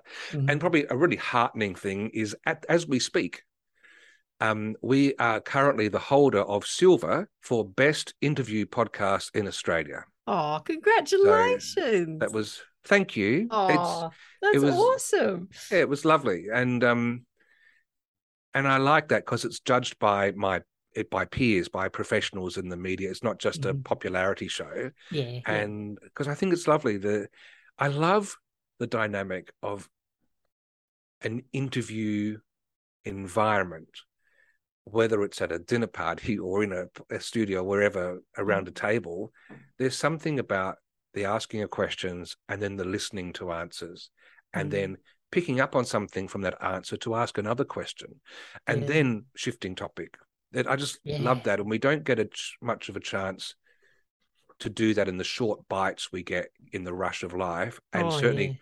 in the mainstream media um, shows, they've got that 10 seconds is considered a long answer and you never get to depth yes there. yes whereas at Absolutely. least with my answers um, you got not only some depth i hope but mm. also a cure for insomnia if you're listening to this while your head is nestled on a pillow somewhere oh, in the goodness. world. You do have a beautifully soothing voice. Oh no, but I look, I so agree with that, and I feel like Australia used to have before the rise of this um, reality TV. We used to have really good quality. Um, what were they called? Oh, it's on the tip of my tongue, but like not variety shows, but Oh, you know what I mean? Like shows yes. where it would be real people and they would have discussions and um like Andrew Denton was is one of my favorite interviewers because he does that thing where he'll ask his question and like you said you wait for the answer and then from that he'll find something else to talk about yeah. and i love that and and um, ray martin gives me the absolute shits because it's like literally reading off his little clipboard this is my next question no matter if the person just said something so groundbreaking it would change the world he'd just go right my next question is this like he'd never deviate from his plan um, yeah. And I feel like, yes, I feel like we've we've really lost and the time because everything has to be in short bites to keep people engaged. You know, it, oh, I don't know. We've we've lost that. I mean, the ABC still does it pretty good on shows like um, like Australian Story and things like that, where you delve into people. But that just that back and forth conversation, and maybe that's where podcasts are coming into their own. You know, maybe that's where things have changed a little bit. But mm. I, I love conversation. Like I Oh, so I'm getting really wound up now. I'm shaking my fists. Go for it. I can see it. Oh, but oh. I just I I know there's a place for small talk because there's not a lot of time in life necessarily, but I that it really irritates me. Like I want to know about people. I want to know what makes them tick and why they do what they do and the factors that influence them. And like I don't know, I'm just indulging myself in this this podcast world. Um and and people listen to it and that's really nice, but I feel like it's like I I love talking to people about proper stuff. well, yes, that's how we cra- craft meaning in life. Mm, yeah, and, yeah. And I look, there is a place for small talk because that is the that forms the little bonds between each other. It sort of aligns ourselves, but then to stay there is an mm. impoverished mm. experience. Whereas to use that to then propel deeper into topics will be mm-hmm. great. I mean, my character Darren Hill next week is going to be the MC at some business awards, and they have a networking period, like 20 minutes. Mm-hmm. And he is going to give them some questions to start that networking. And they will be the most unexpected, absurd topics you could ever imagine. Yeah. And my thinking there is we people clam up because uh, most of us, according to uh, I think it's psychologists who can tell us this, are actually worried about how we look. Like it dominates 95 plus percent of our attention. Mm. And so everyone's worried of what, what they look like without realizing, well, that means that no one's really worrying about the, what they look like because everyone's worried about themselves. Yes. And there, to put the question forward in a networking event, people either are bombastically saying, hey, come and buy my thing, mm. or uh, they're sort of too nervous to do anything. But if they've been given permission by this stupidly crazy MC to ask people, if you were a cat, you know, what color fur would you prefer to have? And would you consider? I don't know. I haven't even made. I haven't even worked it out yet. But yeah. the, you know, it breaks the ice mm-hmm. because it's a little trick. I, I'm making them not look at each other with everything being high stakes, but I'm saying, hey, look over there. And while you're doing that, guess what? You're now in conversation. Yeah. And so, yeah. and it just breaks that ice. It's why, little trick that I do mm. with the Adelaide show, um, mostly, not always, because sometimes I've got some pre recorded, it starts with the South Australian drink of the week. Mm-hmm. And what we have typically done when it's face to face, it's changed a bit the last couple of years, but typically I ask the guest to bring a South Australian alcoholic beverage mm-hmm. if they drink alcohol. Yeah. To share. And so we drink that. And we, I find out about why they chose this one. And I do my bizarre wine tasting notes and all that sort of stuff. But what it's doing is it's that same trick. Look over there. They're now not panicking about the interview. Plus, the alcohol's just lubricated things yeah. a little bit. Thank you yeah. very much. And I get a free drink. And there was a period there oh. where there was this ongoing serial jealousy between guests, and they kept bringing more and more expensive bottles of wine until someone bought a Penfolds Grange as oh, their Lord. bottle of wine, which is we're talking six hundred and fifty dollars a bottle. Yeah, uh, but even in Australian dollars, that's a lot for your American listeners. Um, about forty five dollars American, but it was you know beautiful, and, it's and it was fun, and it was just, just that mm. trick. Yeah. I don't know how we got onto that. Oh, talking, yes, yeah. deep conversation. Yeah. Sometimes yeah. it just takes that little bumper car to knock us out of being straitjacketed, mm. and and suddenly it's like it's the pressure's off. Yeah, that's it. and we it? can play yes. with our thoughts. Yes, and that's when all the good things flow. All the good juicy stuff comes out.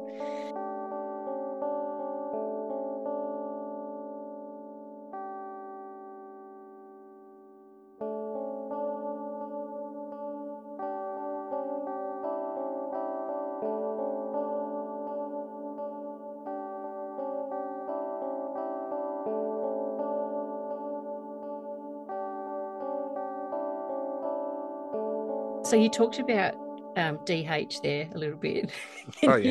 share how how did you get involved with comedy? Um, through the podcast. Mm-hmm.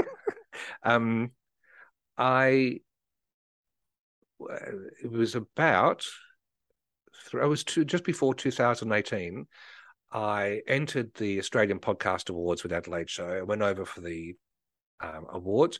We didn't. We, we were finalists for Best News and Current Affairs podcast, mm-hmm. but I got to meet Maury Morgan, who ran the School of Hard Knock Knocks, which was a comedy school, yeah. and. Uh, a couple of months later, he said, "Steve, we're going to run a class in Adelaide. Would you consider promoting it for us?"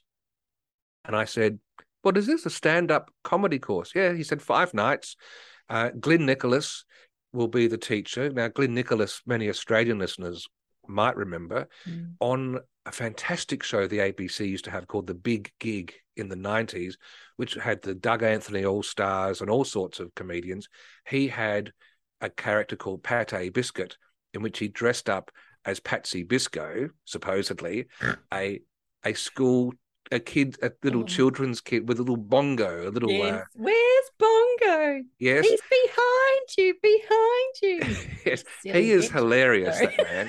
Um, he, is, he was going brilliant. to be the teacher, and so he said the thing is, you have four nights of um, working up and creating material, and then on the fifth night we have a performance night. You invite friends and family, they pay tickets, they come along, and we put on a stand-up show with a couple of other comedians as the main acts. And I said, look, what if you put me through it and I will because it was about I don't know six hundred bucks to do the course, mm-hmm. and he's and um, I would cover it thinking because I've always wanted to do it. It was the last bastion for me of pushing because I love talking.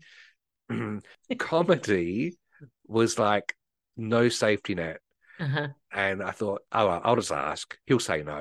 And he said, "Okay, you're on." Oh. So he called my bluff. Yeah. And I remember going to the first rehearsal, driving across town. You had to come with two minutes of stand up material, having never done it before, oh. so that oh. Glyn could get a bit of a feel for it. Yeah. I could feel my pulse in one of my eyebrows as I I was so nervous. The blood pressure was uh, like, I'm just shaking. Yeah. So Mr. Hop in front of any crowd, all good, was suddenly this ball of wired panic. anyway, did it, kind of got a laugh or two, you know, not much. And we were all just as bad as each other. And mm. then um, Glyn just has the most masterful way of unpicking things and looking for the, where there are strengths and suggesting this might not be an area forward, but this one is, yeah. Anyway, long story short, did the opening night. It was hilarious, great fun, and got a bit of. It was just nice to have it done. The thing I learned the most from it mm. was structure. Mm. Um, the key difference between someone who can make people laugh at the pub and someone who's doing it professionally is the professional will make sure that the part of the punchline that delivers the punch is the final part of the sentence. So um, it, w- when we just tell a yarn around the pub, we'll often deliver that, but there's a bit more of the sentence just to finish off. Mm. And we're in friendly company, so people sort of laugh, but it's so much more powerful when you go kabang. And really, apart from other stuff, that is the most fundamental thing that it taught. Right. So did that. A few months later, they were going to do the course again in Melbourne, but film it for a TV show, which is now online. You can watch this on YouTube. It's oh, called Is brilliant. This Thing On? And it's a six part reality TV show. Yes, the thing we hate. the dirty word. but it's different when you're in it. uh, where they ran, Glyn was the teacher again, but they did a different structure. It was six days and nights. There were 10 of us, and they went through the course again. But each day there was a different comedian guest who was going to teach us something. So Elliot Goblet is another oh. person from the past. Yeah. Uh, Jack Levi is his real name. He taught about short punchlines and being a bit absurd and um, you know also a, a number of different comedians and that was fascinating to perform at the end of that week, having been filmed every moment. Mm. There was a bit midway through, I was working on material and I just had this moment of panic. All my confidence shattered through the basement and disappeared. And I, I, oh, I went to see Glyn. Was during a lunch break. I said, "Glyn, can I have a chat?" And I said, "Glyn, I can't do this. Mm. I'm a fake." And uh, I just remember it beautifully. Yeah. And it was just he and I, and he said, mate, I have directed huge names, actors around the country. Everyone experiences this. There's a little voice on your shoulder that's whispering in your ear. And this is what I want you to do turn your head to that voice and say to it, fuck off. fuck off. And he said, because it's got no right to be there. So let's regroup. And sure enough, it was just the most beautiful bond. He and I are dear friends to this day. Yeah. And uh, he, uh, with my shows I've done, especially the Professor Longsword shows, he was my director. And he just knows how to bring the gold to the surface. Mm. You sort of lay down a footpath and he goes, Oh, there's a gold coin, there's a gold coin. And you go, Oh, wow. Mm. And Yeah. so, um, so the comedy thing, that was how that happened. Yeah. And then that was just doing stand up. And then because in my marketing day at work, I, I've done an MBA. I think MBAs have some value, but there's a lot of wank. Well, there can be. Yeah. There can be. And so the professor was developed as an outlet for this, um, just to poke fun at the whole MBA enterprise because MBAs used to be a four year solid degree when they started like 100 years ago. Mm. And uh, now you see them, hey, three month MBA. And it's just this shunting people through. Mm. So the professor took it all the way at the fringe a couple of years ago and he had the lunchtime MBA Yeah. where you come for lunch and leave with a degree. And, uh, and it was quite hilarious. Yeah. Uh, so, so that's poking fun there. And Darren Hill is a new character who pokes fun at the ludicrous aspects of this whole social media influencer phenomenon. Mhm. Uh, he he talks about he's the one who stands behind to make these social media stars. In fact, he's given birth to more social influence, uh, social media influencers than Kris Jenner, uh, and so you know he's he's right there, and just takes Oh, that to that extreme. yeah. Yeah. He's really broad and ochre, whereas the professor is much more much more reflective and sort of higher English. Oh, I Um, I, I'm not sure if I fully answered the question, but that I can't remember what it was now. it was about what prompted them, and that's how I got to these Yes, characters that's how you got into comedy. because I've got material from both of those strands of my marketing work, but I can Mm. poke them out in different directions Yeah. and have fun with them. Yeah. Like the professor has just delivered. It's online now. A 15 minute, I think it's a 13 minute MBA meditation that you can listen to, and he'll guide you through a meditation. And it all started because I am actually doing a meditation course with Sam Harris at the moment, which is amazing 10 minutes every day. Mhm. And he starts off, and then there's quiet, and then he comes on. And so with the professor, I just wanted, I just had this idea. Now, I want you to focus very closely. And he, he read something from Philip Kotler's marketing book. And then there's silence. And then there's a little, and he pretends that no one's heard this. And then he gives him something else. And then there's a little rattle of his teacup because he doesn't quite get it. Um, oh, but- I love it. and then he's he just you know it I just wanted to get that out of my system Yes. Uh, yeah. because he's a doddery. He's like a Mr. Magoo. Kind of- he yeah, and and there's quite this thing where Tuesday nights they have the faculty meeting in the school hot tub, and they're all nude, uh, and it's bonding, and so he's just lives in the I, I guess I live in fantasy worlds when I get into I those characters because they're both on LinkedIn as you can follow Oh, these people on LinkedIn. Uh, I have to move the microphone away. I'm laughing way too much. Like I love that Sebastian Longsword on LinkedIn keeps getting these LinkedIn messages saying, "Hey, there's a professor job open at Flinders University," and very tempted to apply for one at some point. Oh, jeez, that is brilliant. That is so good. There's a bit of larrikin mischief. Oh, Uh, that's awesome. Bloody hell. yes, oh, so my man. girls get exposed to all of this. Oh,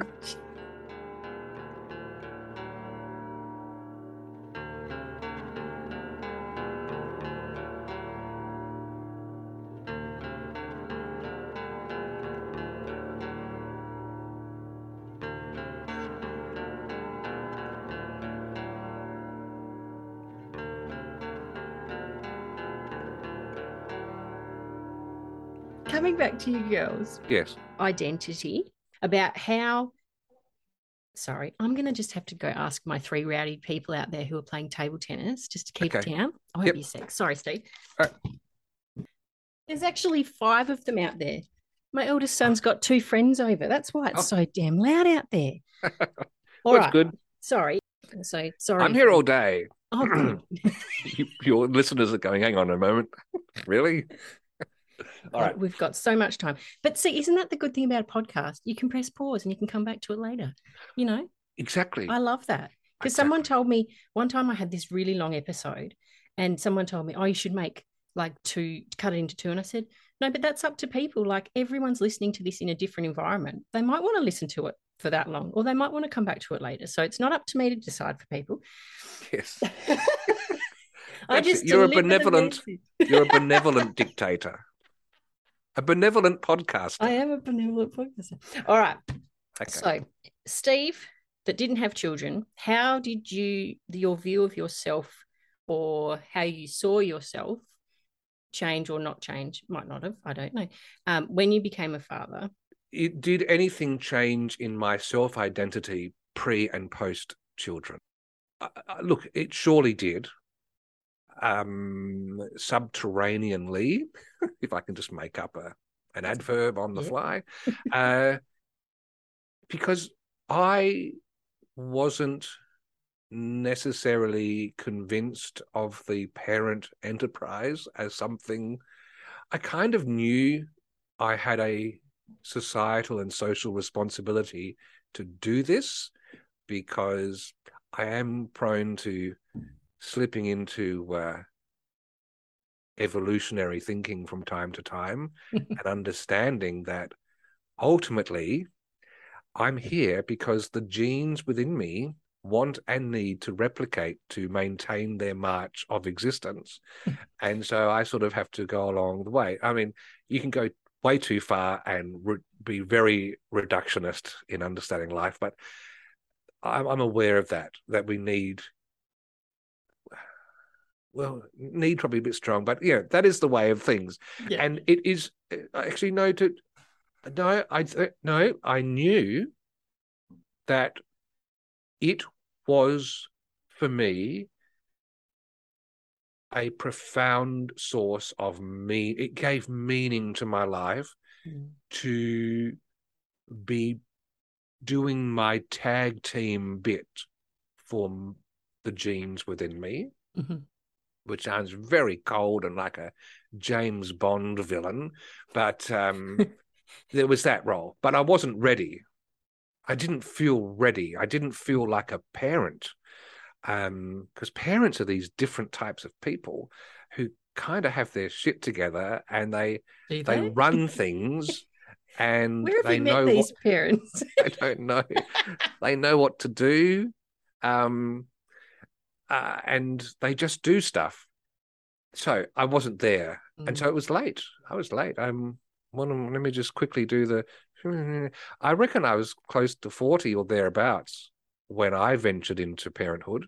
Mhm. Um, I suppose we could say that given there's a 10 year age difference between Nadia and me, Nadia was still in what might be considered the Goldilocks uh, zone age wise for women. Yeah. Um, uh, so this is dodging the question. No, I'm, I'm trying to enter the question and finding the right entrance point. I just wasn't ready and I didn't think I could. But at the same time, the, there's a thing inside me that happens whenever I go to run a new workshop. So even the workshop you would have seen me do, uh, or any performance, you get to a point where you say, "Well, nothing can stop now. We have to step out on that stage and just do it." And that was the way with which I approached parenthood. Yeah. Um, we just had to step on this way. Uh, so we had the unfortunate uh, first step, which Mhm. was heartrending. Uh, I remember driving back from the hospital to get a few things to take back after the baby had been um, uh, removed and placed aside, the body, um, just screaming in tears and on the phone to a, a couple of dear friends who were just, you know, godsends. Um, we rebuild our world, and Nadia's a very pragmatic person. And so, right, we're getting back onto this. Um, see, parent material. Um, and so, in the lead up to AJ's birth, the naming thing probably drew me in. Okay. So I am a huge fan of Leonard Cohen. I am his biggest fan. I am obsessed by the man.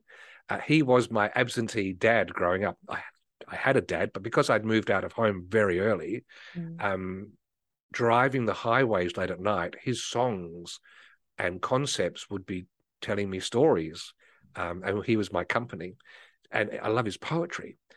And so I convinced Nadia that the when we knew we were going to have a girl, I said, Can I go and choose all the female names Leonard Cohen's used in all his written works, songs and poems, and put them in a poll and ask the world to vote on what our daughter's name would be?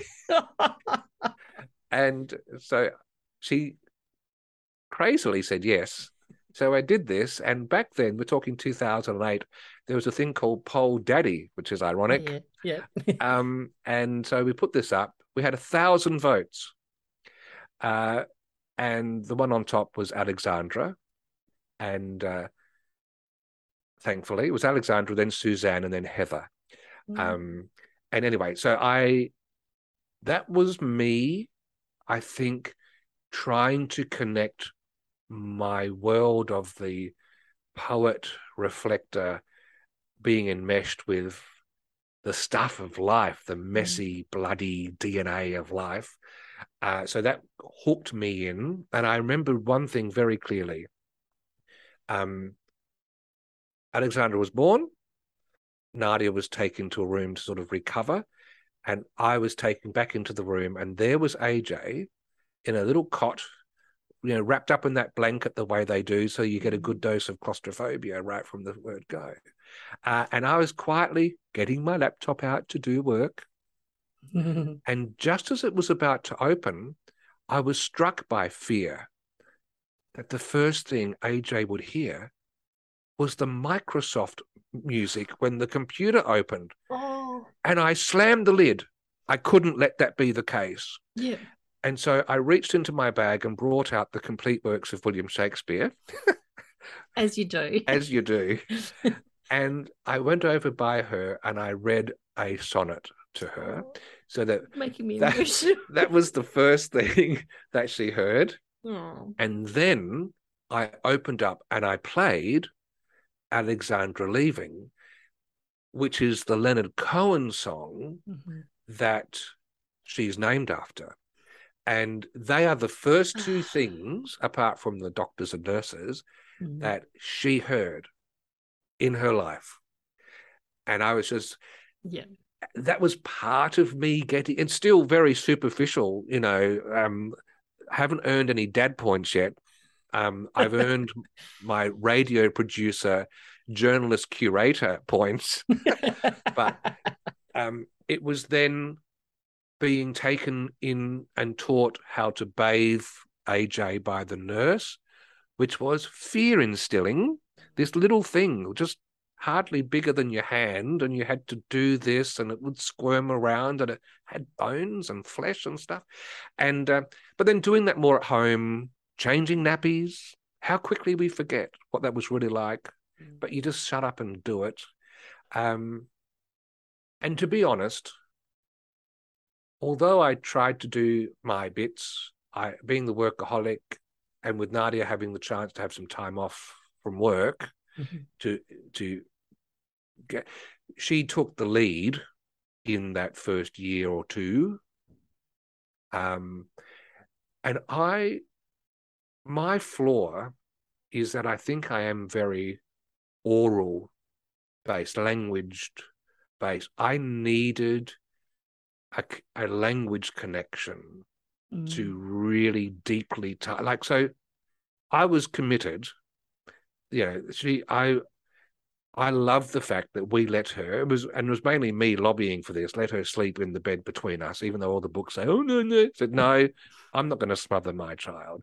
Mm. I loved. It was the only way I could feel less helpless, is if I could be there as a human shield on one side while she slept. Mm. You know, should anything bad happen, um, and then once language happened, then it deepened and deepened and deepened uh, to the point that very early on, from year dot for both of them, we would just. I, I started with rhyming. I, I wanted to have a lot of rhyming, and I did a lot of mm-hmm. improvised theatre. So we're doing that. Then we would make up songs yeah. uh, all the time. And she got a little coffee espresso machine toy one from someone, uh, and uh, we might as well say, "Put another coffee in the coffee machine," um, you know, and all that. And so, and they became songs we sung. But even when Caitlin was later born, the same thing happened. We would go around the house, the three of us, just making. I would do the first songs, get to the point where there's going to be a rhyming word, mm-hmm. and they had to come up with that word. And they're the things I remember from that sort of level of connection. Still, I suppose you could be saying there's still levels of superficiality there. Um, I am the cook at home, so. Mm I, to me, maybe it's selfish, but it's how I feel I can be useful and needed, and I love it. It is. There is mm. some time. I'm the slowest cook in the world. and there is uh, every recipe is full of lies when they say prep time 20 minutes. There's nothing. nothing is less than an hour and a half. I cannot rush. Yeah. Uh, uh, but I and maybe that's my little bit of downtime, but also the serving up. Mm. I remember when COVID first struck, because we we do eat together as a family. Um, I remember the girls. I was ex- experimenting and pushing things out, and they were just like, "Oh, this is great, Dad! Really, this is." And it's like, wow, it's like a little mini. If anyone knows the castle, the movie The Castle, where the dad says, "Geez, love, what's this?" It's chicken. Oh, wow! You know, yeah, it's a bit like that, yeah. but it's so satisfying. Yeah. So I felt part of it. So, you know, I'm there. I, I've done my. I, I'm in it.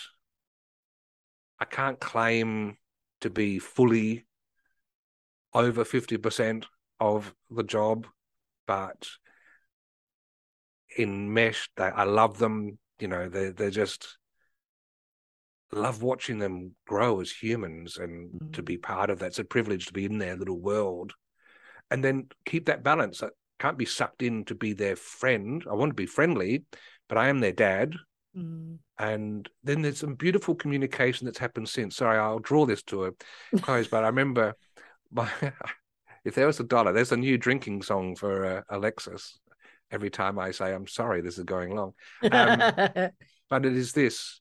Uh, she wrote on her, because her birthday's the day before mine, so we're sort of bonded that way. Mm. She wrote me a card. I think it must have been a 13. So, Dad, I'm about to become a teenager and there's going to be some changes happening in my body and there are going to be some times when i'm going to be hard to be around and hate you but i want you to know that i love you deeply despite all of this that is probably going to happen it's like wow that is a beaut human yeah. right there maybe something's happened right, you know, along yeah. the way. Yeah. To call a spade a spade like that, but in a gentle way, but just matter of mm. fact as well. Hey, you know, that's how it is. Yeah. Oh, what beautiful kids you've got. That's lovely. Oh, good on you.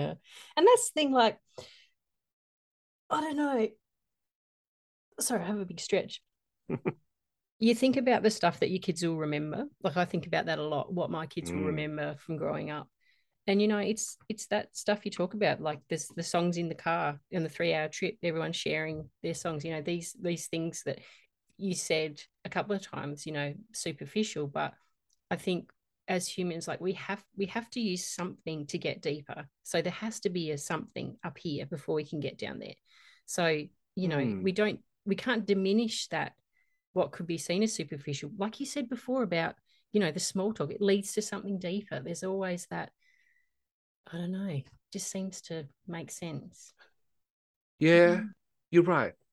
And there were lots of fun times where AJ was reading her books and they had tippers and diggers and Mm. like all the truck books. She loved them. So to get them to sleep sometimes when I was home with them, I'd pop them both in the car seats and we'd be driving around hunting for um, tippers and diggers and oh, there's one and Yeah.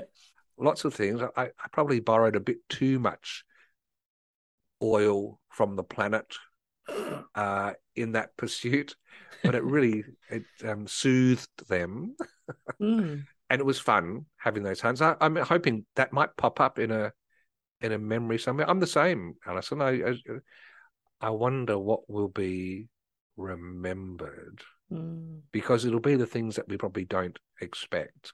Yeah. Yeah, it'll be it'll be things that we saw as insignificant or Yes. as flippant or whatever.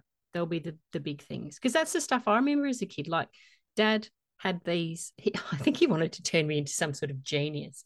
And it kind of went the other way.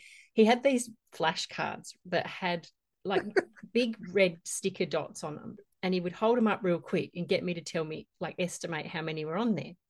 Oh yes, Actually, I do credit him for teaching me how to estimate because I'm very good at estimating very quickly how many. Like, there's a, I've I've won a lot of guess how many things are in the jar. So maybe. oh wow, But he and I remember that, and I don't know to him that he probably don't even remember that, but I really remember that these these big red dots coming at me, and then quick put it down like. good on him. Oh god! And I'm useless at maths. I hate maths. Oh my god. Oh, yeah, dear. who knows? I just hope it's on the positive side of the ledger. That's the best you can hope for. Oh yeah. That there's something that makes them smile when they think Mm. of it. Although Yeah. I did think to myself the other day that they'll have 357 plus episodes of the Adelaide show to listen to if they want to. Because there are little bits of me that get, Oh. you know, exposed during those and they could piece together what he was like. yeah. You know. oh dear. Oh, I love that. Do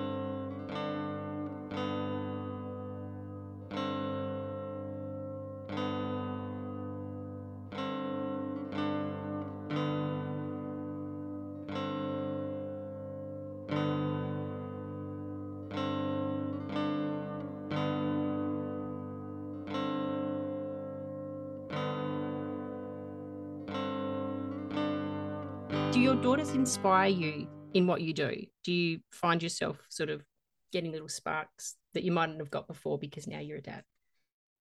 Oh, wow. I would hope so. I would, I'm just trying, that's really interesting because I think, like, I want them to be proud of what I do. Mm. And there is a strong geyser of intrinsic motivation that's shooting out. My desperate need to be on a microphone or out the front, uh, which is a weakness and a, cur- a curse, a blessing, everything all wrapped into one. um, because in it's a backward way of saying inspired. I want them to be like this. I want the people who have a greater chance of thriving in this world are the ones who can be comfortable stepping in front to lead a team.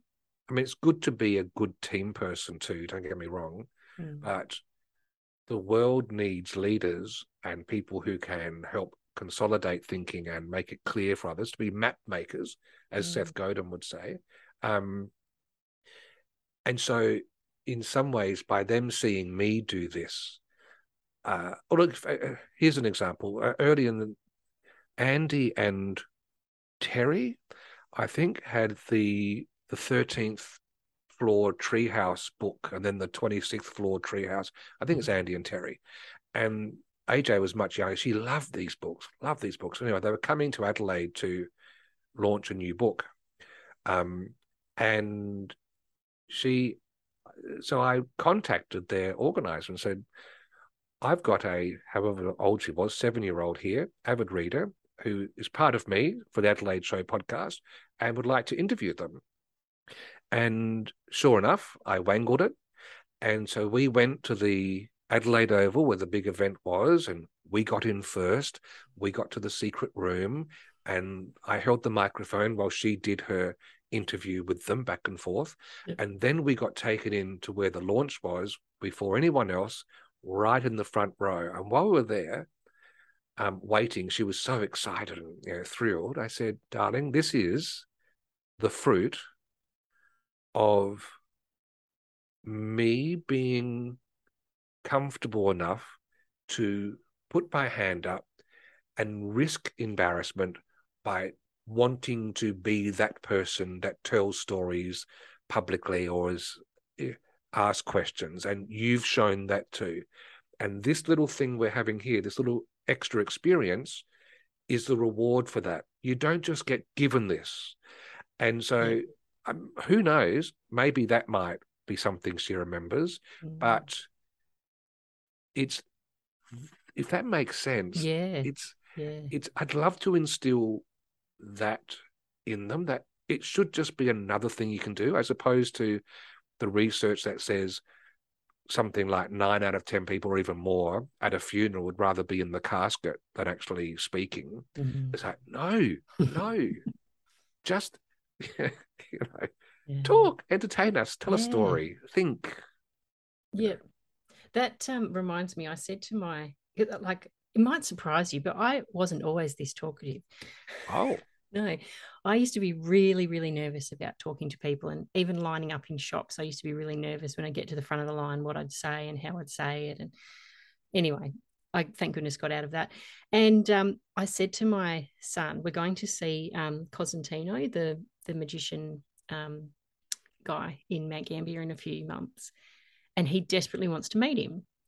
So I've done my thing and messaged and tried to contact and whatever. So nothing's come of it yet, but you know that's what I do. I'm never.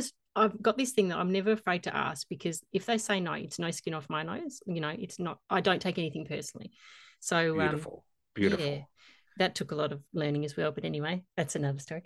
Um, so I said to him, when you're in the crowd and they say, I need a volunteer, I said, always put your hand up, stand up and put your hand up. I said, because that's the only way you'll ever get chosen for things. As a kid, I'd think, oh, I really want to do that. But I'd sit there and hide and be scared. And no one's going to come up and go, oh, you little girl there that looks like you're scared shitless. Let's get you on the stage. You know, so I've tried to teach my kids that if you want something, there is nothing wrong with saying that you want it and you can get it, you know. Eh, that's a very short way. I mean, obviously, there's a lot of hard work within certain things, but if you're in a situation where you want something, you stick your hand up and say, I want this. Don't be like me when I was a kid. Yes, it's the it's the thing of um ask. Uh, was it um knock on the door will be opened, asked and it will be given, and something else seek and you shall find. Mm, I don't often quote from scripture because I've that's not part of my life anymore. But there are some profound things from the old writings that stick Mm. through. That's one of them. You- Yeah. Unless you've asked, you'll never know. That's it. And so that's that's a tough one to get over. Mm. And surprisingly tough. It shouldn't be, Mm. but it is. So I'm I- hoping yeah, I think it goes to that. that. Yeah, but that thing you said earlier, that quote about um, 95% of us are, are worried what everyone's thinking of Oh, us. yes. You know, Yes. I remember when I first realized that that that thing that you said afterwards, then that that means none of us are worrying about each other because we're all worrying about ourselves. Correct. And I had this moment of like, oh, oh, it was like this freeing thing because I, I grew up as a performer on the stage being judged in eisteddfods, right? So you put this Of kid course. who's got no confidence in anything and stick him on the stage and have people judge them and write things about them. That's a recipe for disaster, isn't it? So when I got out of that world and realized that one person's opinion about me does not define my whole identity, it was life changing. It took a long time, but you know, it's given me all these ways of looking at things now that aren't defined by other people. Oh, I I agree. And it's when I do theatre reviewing, Mhm. I carry that responsibility soberly that people will read this. And there are some critics who make a, a name for themselves from being acerbic and horrible. Mm. And that's not me. I will I- I've got to honor the people who read my reviews or listen to them, that if they buy a ticket based on what I've said, that I can look them in the eye and think it was great. But I Mhm. tend to put it in context that if you do like um, absurdist, suspense filled country music, then this is the show that you might like, whatever the context is. And Yes. then I share my thoughts within that lens as Mhm. opposed to judging it against uh, Oklahoma. uh, Yeah. and there have been two occasions where I have contacted the organizers and say and said, I would prefer not to write a review because anything I write I think will be harmful to your uh, they were younger uh, to your um your performers and I think it'd be, if we just left it as it was it might be nicer and they appreciated that fact um because Mm. you know it,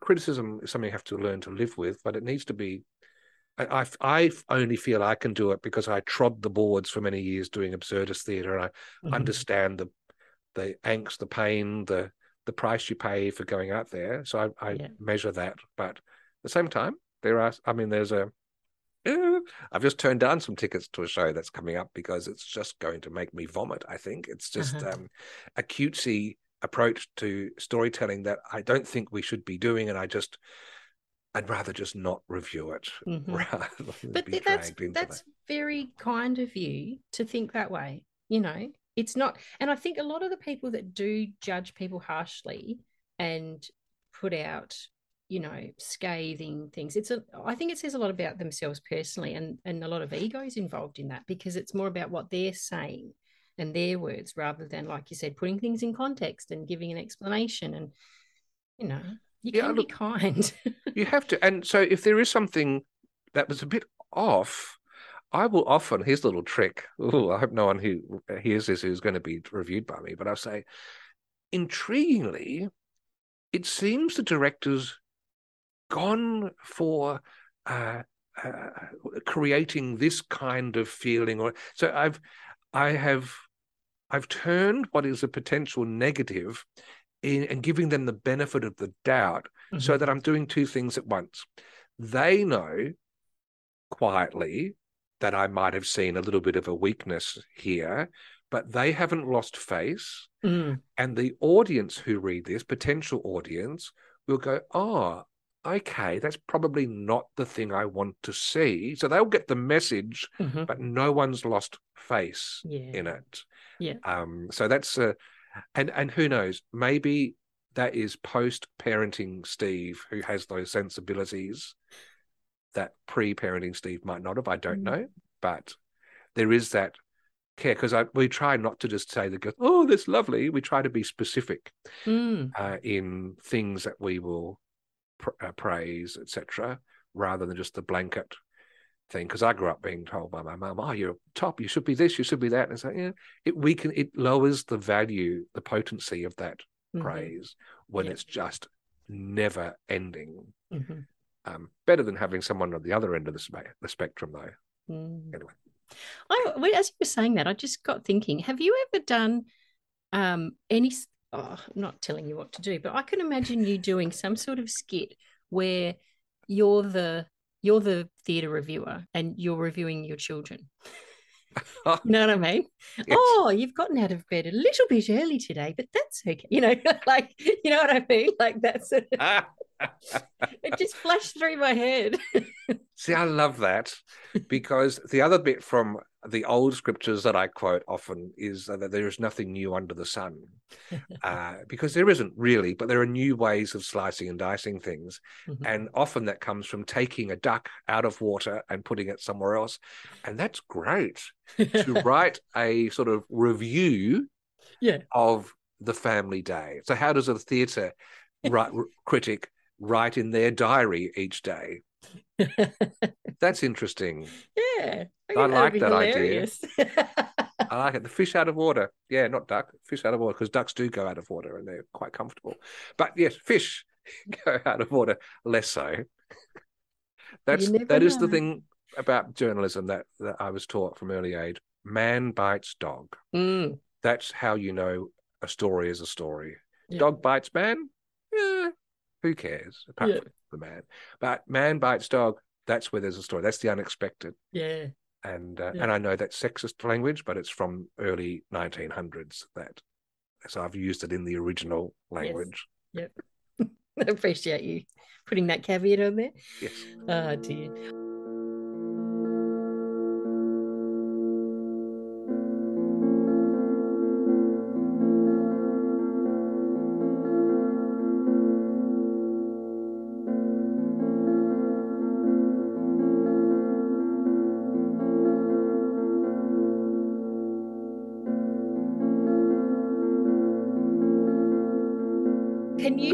With us your what your website? Where can everyone find you? Talkedaboutmarketing.com is my uh, marketing business. We are probably around the time this comes out, um, launching a podcast called Talking About Marketing. Oh, cool. Um, with my uh, new business partner, um, David Olney, who's a, a, an amazing brain, former lecturer. He's blind. He is just a, a all-seeing wise man and we bounce off each other nicely. So we're going to share something which I hope is helpful. Um, at, at theadelaideshow.com.au. In any podcast app, look for The Adelaide Show. You'll find us and talking about marketing soon. I also do some others that are fun. Um, there's one called This Medical Life, which is a podcast I produce with Dr. Travis Brown. If you um, want have a chronic condition and you'd love to dive deep in it, this is a podcast in which we go for one disease at a time. It's for Ooh. doctors, but if you're the person with something like this, you get to go deep and you hear how doctors talk to each other about this stuff, which is great. Yeah, that sounds Um, fascinating. Oh, it, it's it's it's amazing. Uh, I, I'm just I'm I'm just the the the man who sews it together. Dr. Travis Brown is the brain, and our guests are amazing. Um, you know, I'm just there for the, the I'm the showgirl. Um, and uh, uh, uh, so they're the they're the main things. The characters, if you're on LinkedIn, I'd love you to follow them. Uh, Darren Hill, uh, he's got a website, darrenhill.co. He's the social media whisperer. He's just ramping up. Um, and then at at mbaschool.com.au, you'll find the MBA School of MBA credentials. Uh, that's where you'll have this wonderful free mindfulness meditation, 13 minutes of your life you'll never get back. uh, and and he's he's quite fun there. I think they're the main things to Mhm. share at this point in time. Brilliant. Just on that, your MBA school. Do you Mhm. find that people think that that's real? Yes, I had someone this week ask, "What are the rates? What are the costs for attending your school?" And um, I fessed up to that person. Uh, they're person for whom I think, uh, I think they're an overseas student, Mhm. and I did want to lead them astray. Um, if it was a local, I might have had more fun with them. But uh, um, uh, yes, I do. Um, MBA News did a big story on us when we had our MBA uh, lunchtime MBA. That was a bit of fun. Yeah. Um, but yeah, Professor Longsword chips into the occasional debate every now and then. His one mission in life is to make um, Philip Kotler, who is one of the seminal lecturers and researchers in the realm of marketing. Like the textbook called Marketing is by Kotler et al. Mhm. And uh, Professor Longsword has kept nibbling at him. and There's not been a bite yet. Even he's done a series of short videos. You know how you have food and wine pairings? Hmm. He has book and textbook and wine pairings. So he paired marketing by Philip Kotler to the most atrocious South of African wine you could imagine. Oh. And he said the only reason it goes with this is because marketing is so dense and tiresome, it will put you asleep if you weren't drinking this horrible liquid from South Africa that is astringent uh, and Oh. still nothing. Crickets, oh, one day, one You never know. day. You got to keep keep trying, don't That's you? his goal in the nicest possible way. yes. Oh, good luck with that. That sounds like fun.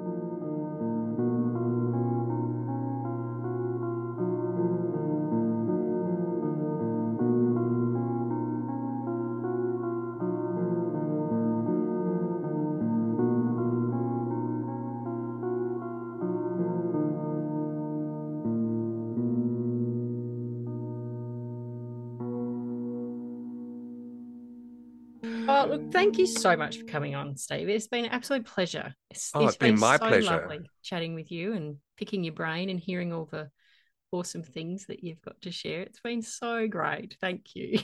Uh, look, thank you very much. And thank you for welcoming me into this podcast because it is very overwhelming when I look back at all the different amazing women you've had on yeah. to go, oh my goodness. So I hope there's something useful, helpful, fun, at least, diverting. Yeah. Hopefully, something at least diversional. There's a new word, doesn't even exist until now. well, thank you. First time you've heard it here. Oh, dear. Oh, I'll take care and thank you. Right, thank you. Bye. Thanks for your company today. If you've enjoyed this episode, I'd love you to consider leaving us a review, following or subscribing to the podcast, or even sharing it with a friend you think might be interested. If you or someone you know would like to be a guest on the podcast, please get in touch with us via the link in the show notes. I'll catch you again next week for another chat with an artistic mum.